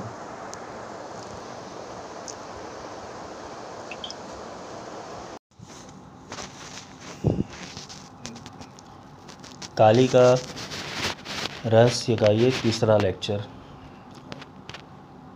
हमने आगे काली की ऊर्जा, काली के संदर्भ, काली के जो नाम हैं, उसके बारे में हमने थोड़ा बहुत समझा। देखो, कोई भी महाविद्या होती है, उसको समझने हेतु या उसके तत्व रहस्य को समझने हेतु, प्रथम तो थोड़ा बहुत तुम्हें शरीर का भी ज्ञान होना चाहिए। तुम्हें अपनी शक्तियों का ज्ञान होना अनिवार्य है। तुम क्या कर सकते हो? तुम्हारी कैपेसिटी क्या है? तुम्हारी बैठने की क्षमता क्या है? तुमने ध्यान सीखा है कि नहीं सीखा है?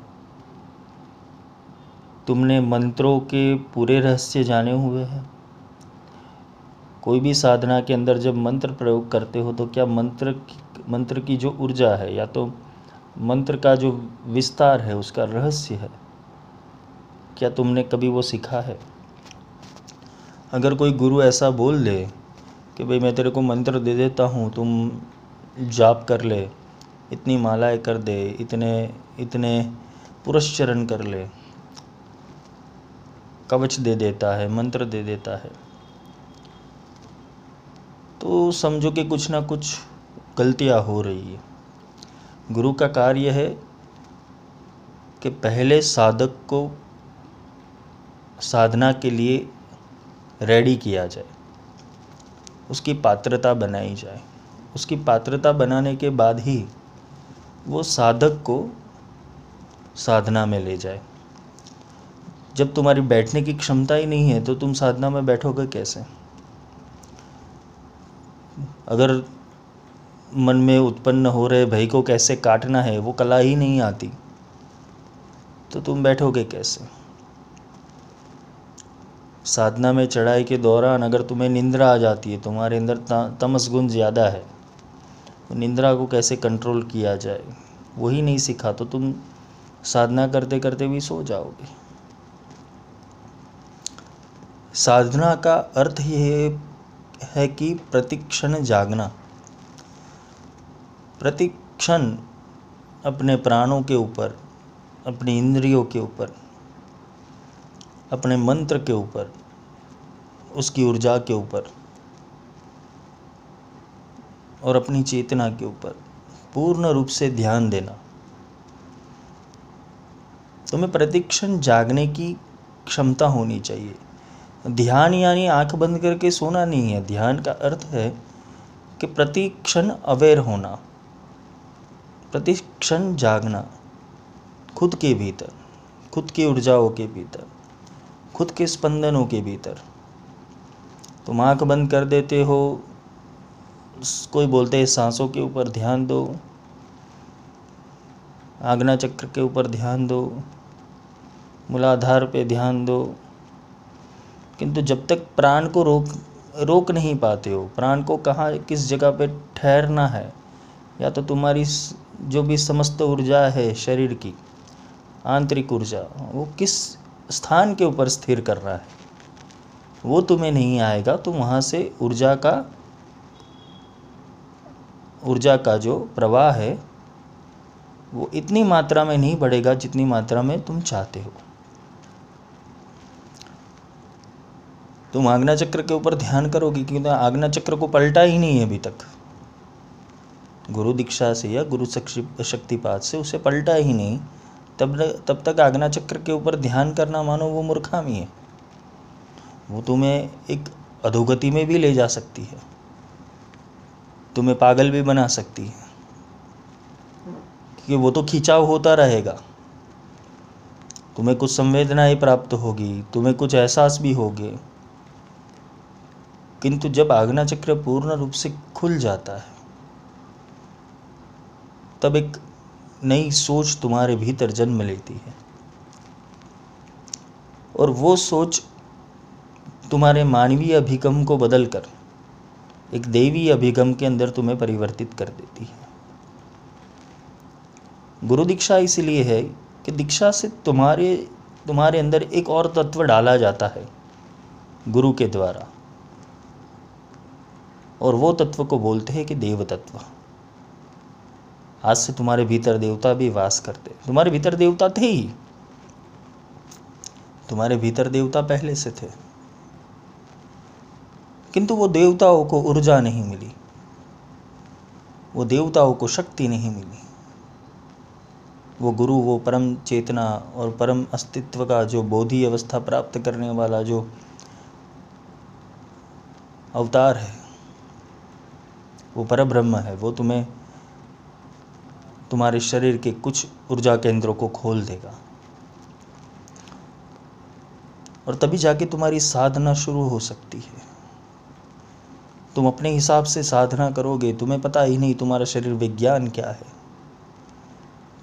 तुम्हारे प्राणों के आयाम क्या है। तुम्हारा आसन कौन सा है। तुम गायत्री मंत्र भी करते हो तो गायत्री मंत्र का रट्टा लगाते हो। वो चेतना कहाँ से लेनी है? क्योंकि जब तक चेतना का विकास नहीं होता, चेतना का बोध नहीं होता, चेतने, चेतना की अस्तित्व और चेतना की ऊर्जा के बारे में तुम्हें पता ही नहीं है। तो तुम कितनी भी साधना कर लो, वो निरर्थक हो जाती है। आगे की कुछ रहस्यों में मैंने बताया था कि कितनी श्रेणी के देवी देवता होते हैं। और वो देवी देवता तुम्हारी साधना को, साधना के बल को, साधना के तप को, वो खींच ले जाती है। मंदार तंत्र के अंदर इसका उल्लेख है। गणेश भी चौसठ प्रकार के हैं। वो चौंसठ प्रकार में से दस गणपति, वो चोर गणेश है। और वो चोर गणेश तुम्हारे दशो द्वार के ऊपर बैठे हुए हैं। और वो द्वार, शरीर के जो द्वार है, उसके, उसको ऊर्जामयी बनाना पड़ता है। उसको वहाँ कवच देना पड़ता है, वरना तुम, तुम्हारी शक्तियाँ वैक्यूम करके किसी और जगत में खींच ले जाती है। तुमने काफ़ी सारी पुराणों की कथाओं में सुना है कि जब कोई भी साधक ब्रह्म, ब्रह्मा की या विष्णु की या शिव की तपश्चर्या करता है। अपने संकल्प हेतु, अपने लक्ष्य हेतु। तब इंद्रादि देव उसकी साधना, उसकी तपस्या, उसको भंग करने चले आते हैं। कुछ अप्सराए भेजते हैं। क्योंकि ये ये तो हमने एक तार्किक रूप से सुना हुआ है, पुराणों की बातें सुनी हुई है। इंद्र यानी तुम्हारी इंद्रिया, वो तुम्हें विचलित करती है। तुम्हें काम विचलित करता है, तुम्हें क्रोध विचलित करता है, तुम्हें मोह विचलित करता है। तो साधना के भीतर जब तक ये विचलित होने वाली अवस्थाएँ चलती रहेगी, तब तक तुम एक पड़ाव पार नहीं कर पाओगे। और ये पड़ाव पार न होने पर तुम्हें साधना में असंतुष्टि पैदा होती है। और यही असंतुष्टि के कारण तुम्हें ऐसा लगता है कि भाई मैं साधना, सारी दुनिया की सारी साधना सब व्यर्थ है। मैंने इतने साल साधना के पीछे व्यर्थ कर दिए तुम्हारा प्रथम चरण ही गलत होगा। तुम्हारी चलने की प्रथम दिशा ही गलत होगी। तो कहाँ तुम तुम्हारे लक्ष्य के प्रति जा पाओगे? काली वो प्रथम चरण है। काली के साधक को, या तो काली के साधना के अंदर एक वाक्य बहुत प्रचलित है। नायम आत्मबल हिनेन लभ्य। इसका अर्थ यही है कि जिसके भीतर आत्मबल का अभाव होता है, वो साधना नहीं कर पाता। क्योंकि साधक की मूल चार प्रवृत्तियाँ होती है। आहार, निंद्रा, भय और मैथुन। जिसको ये सारी चार प्रवृत्तियाँ प्रभाव करती है, वो कभी साधना नहीं कर पाता। जिसके मन में शांति है, निराशा है, अश्रद्धा है, इच्छा है और अहंकार है, वो कभी भी साधना नहीं कर सकता। ये साधना करने हेतु ये महाविद्या है। ये कोई मामूली देवताओं की शक्तियाँ नहीं है। ये तुम हनुमान चालीसा नहीं कर रहे हो, ना गायत्री मंत्र कर रहे हो, ना दुर्गा सप्तशती कर रहे हो, ये महाविद्या है। और महाविद्या के भीतर सिर्फ़ वीर भाव वाला साधक ही जा सकता है। देव भाव और पशु भाव भी इस साधना को नहीं कर पाते। देव भाव और पशु भाव भी कहीं जगह पे क्षीण हो जाते हैं। यहाँ वीर भाव चाहिए। वीर भाव का अर्थ यही है कि मैं कोई भी मन की परिस्थिति के भीतर, मन की कल्पनाओं के भीतर, मेरे सामने जो भी आ रहा है मैं उसको काटता चला जाऊँ। चाहे वो सात्विक है रासिक है या तामसिक है, कोई भी कल्पनाओं को काटता चलो, कोई भी भय को काटता चलो। तुम्हारे सामने कोई भी आकृति प्रकृति खड़ी हो जाएगी। तुम्हें कोई भी आवाज़ सुनाई देगी। तुम्हें कोई भी ऊर्जा उसे खेलना पड़ेगा। इसलिए तुम्हारे भीतर तुम्हें ये चाहिए कि तुम ये सारी चीज़ों को काट सको और आगे बढ़ सको। तभी जाके तुम्हारे भीतर वीर भाव प्रकट होगा। बिना वीर भाव तुम अपनी आहार निंद्रा भर और मैथुन इसको तोड़ नहीं सकते। इसलिए काली के बारे में अगर देखने जाए तो इसके बारे में काफ़ी काफ़ी लोगों ने बोला गया कि शमशान में ही इसका साधना करना आवश्यक है और उसका साधक निर्भय होना चाहिए। भाई, वो काल का ही एक अंश है। तुम्हें काल से डर लगता है, तुम्हें समय से डर लगता है, तुम्हें मृत्यु से डर लगता है, तुम्हें भूत प्रेत पिशाच की कल्पनाओं से डर लगता है। तुम्हारा भय अस्तित्व अस्तित्व की ओर से भी होता है कि शायद मैं अपना अस्तित्व ना घुमा दूँ, शायद मैं अपनी पहचान ना घुमा दूँ, शायद मेरा परिवार ना छूट जाए, शायद मेरा धन ना चला जाए, शायद मैं कहीं गुम ना हो जाऊँ। तुम्हें ये सारी बाधाएँ आएगी और ये बाधा को तुम्हें पूर्ण करना होगा, तभी जाके तुम महाविद्या में प्रवेश कर पाओगे। साधक की जो पात्रता होती है, उसके संदर्भ में कभी मैं विस्तार से एक लेक्चर करूँगा। क्योंकि साधक बनना प्रथम अनिवार्य है। तो साधक ही नहीं बन पाओगे, तब साधना कैसे कर पाओगे?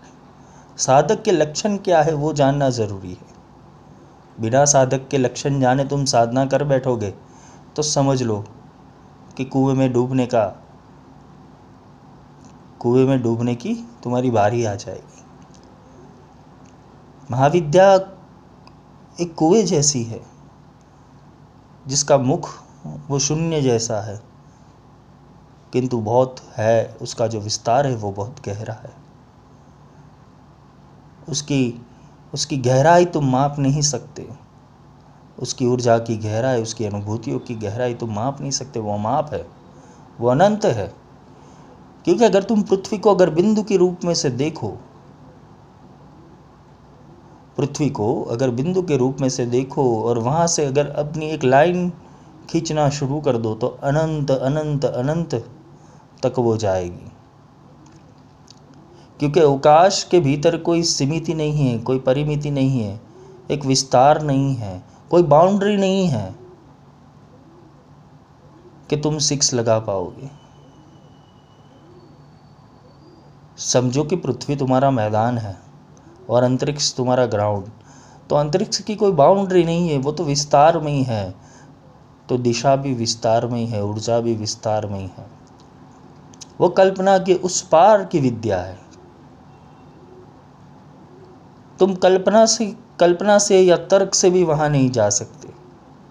तुम्हें डूबना पड़ेगा। तुम्हें वो तत्व की प्राप्ति करनी पड़ेगी। जैसे समझाओ कि तुम्हारे मोबाइल में जिस भी कंपनी का सिम कार्ड है, वो सिम कार्ड की ऊर्जा तुम हर जगह प्राप्त करते हो। तुम भारत के किसी भी कोने में चले जाओ, अगर वहाँ नेटवर्क आता है तो तुम वो मोबाइल की सुविधा प्राप्त कर सकते हो। वैसा ही कुछ महाविद्याओं का है। महाविद्या वो ब्रह्मांड के अनेक कणों के अंदर विराजमान है। वो अनंत भी है और शून्य भी है। अगर तुम शून्य हो जाओगे तो तुम अनंत हो जाओगे। क्योंकि शून्य होना ही अनंत होने का प्रथम चरण है। तुम्हें, तुमने अभी तक की हुई जितनी भी साधना है, जितने भी तप है, जितने भी, जितनी भी क्रिया है, उसको तुम्हें एक बार तो नाबूद करना होगा। अगर सच्ची साधना करनी हो तो। तुम्हें सारे विज्ञान को भूलना होगा, सारे ज्ञानों को भूलना होगा। तुम्हारे सारे तर्कों को तुम्हें नष्ट करना होगा। तभी जाके तुम इसके भीतर प्रवेश कर कर पाओगे। क्योंकि ये ऊर्जाएँ तुम्हारे कल्पना से, तुम्हारी तुम्हारी प्रकृति से, तुम्हारे भाव से, तुम्हारी बुद्धि से, तुम्हारे तर्क से विपरीत है। और तुम सोचते हो कि मैं कुछ मालाएँ कर लूँ और कुछ साधनाएँ कर लूँ तो मैं उसको प्राप्त कर लूँगा। काली तंत्र के भीतर काली तंत्र के भीतर जो उसका मंत्र है, काली का जो बीज मंत्र है, वो क्रिम है। क्रिम बीज मंत्र वो क्रिया शक्ति का सूचक है और प्रतीक है। काफ़ी बार साधना के भीतर क्लिम का भी उपयोग किया जाता है।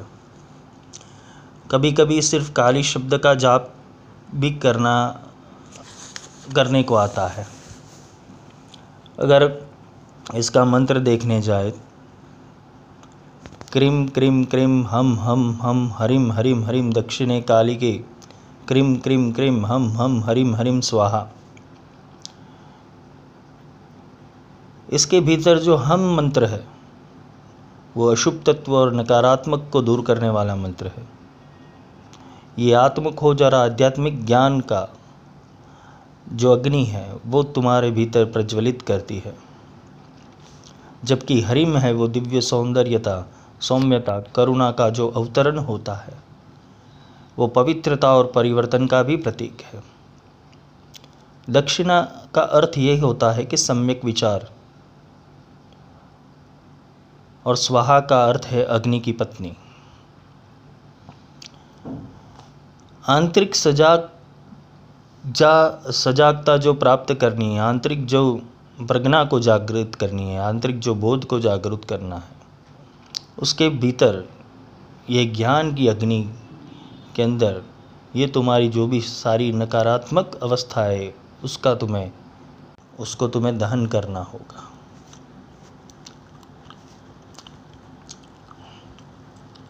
आगे काली मंत्र के जो दृष्टा है वो महाकाल है।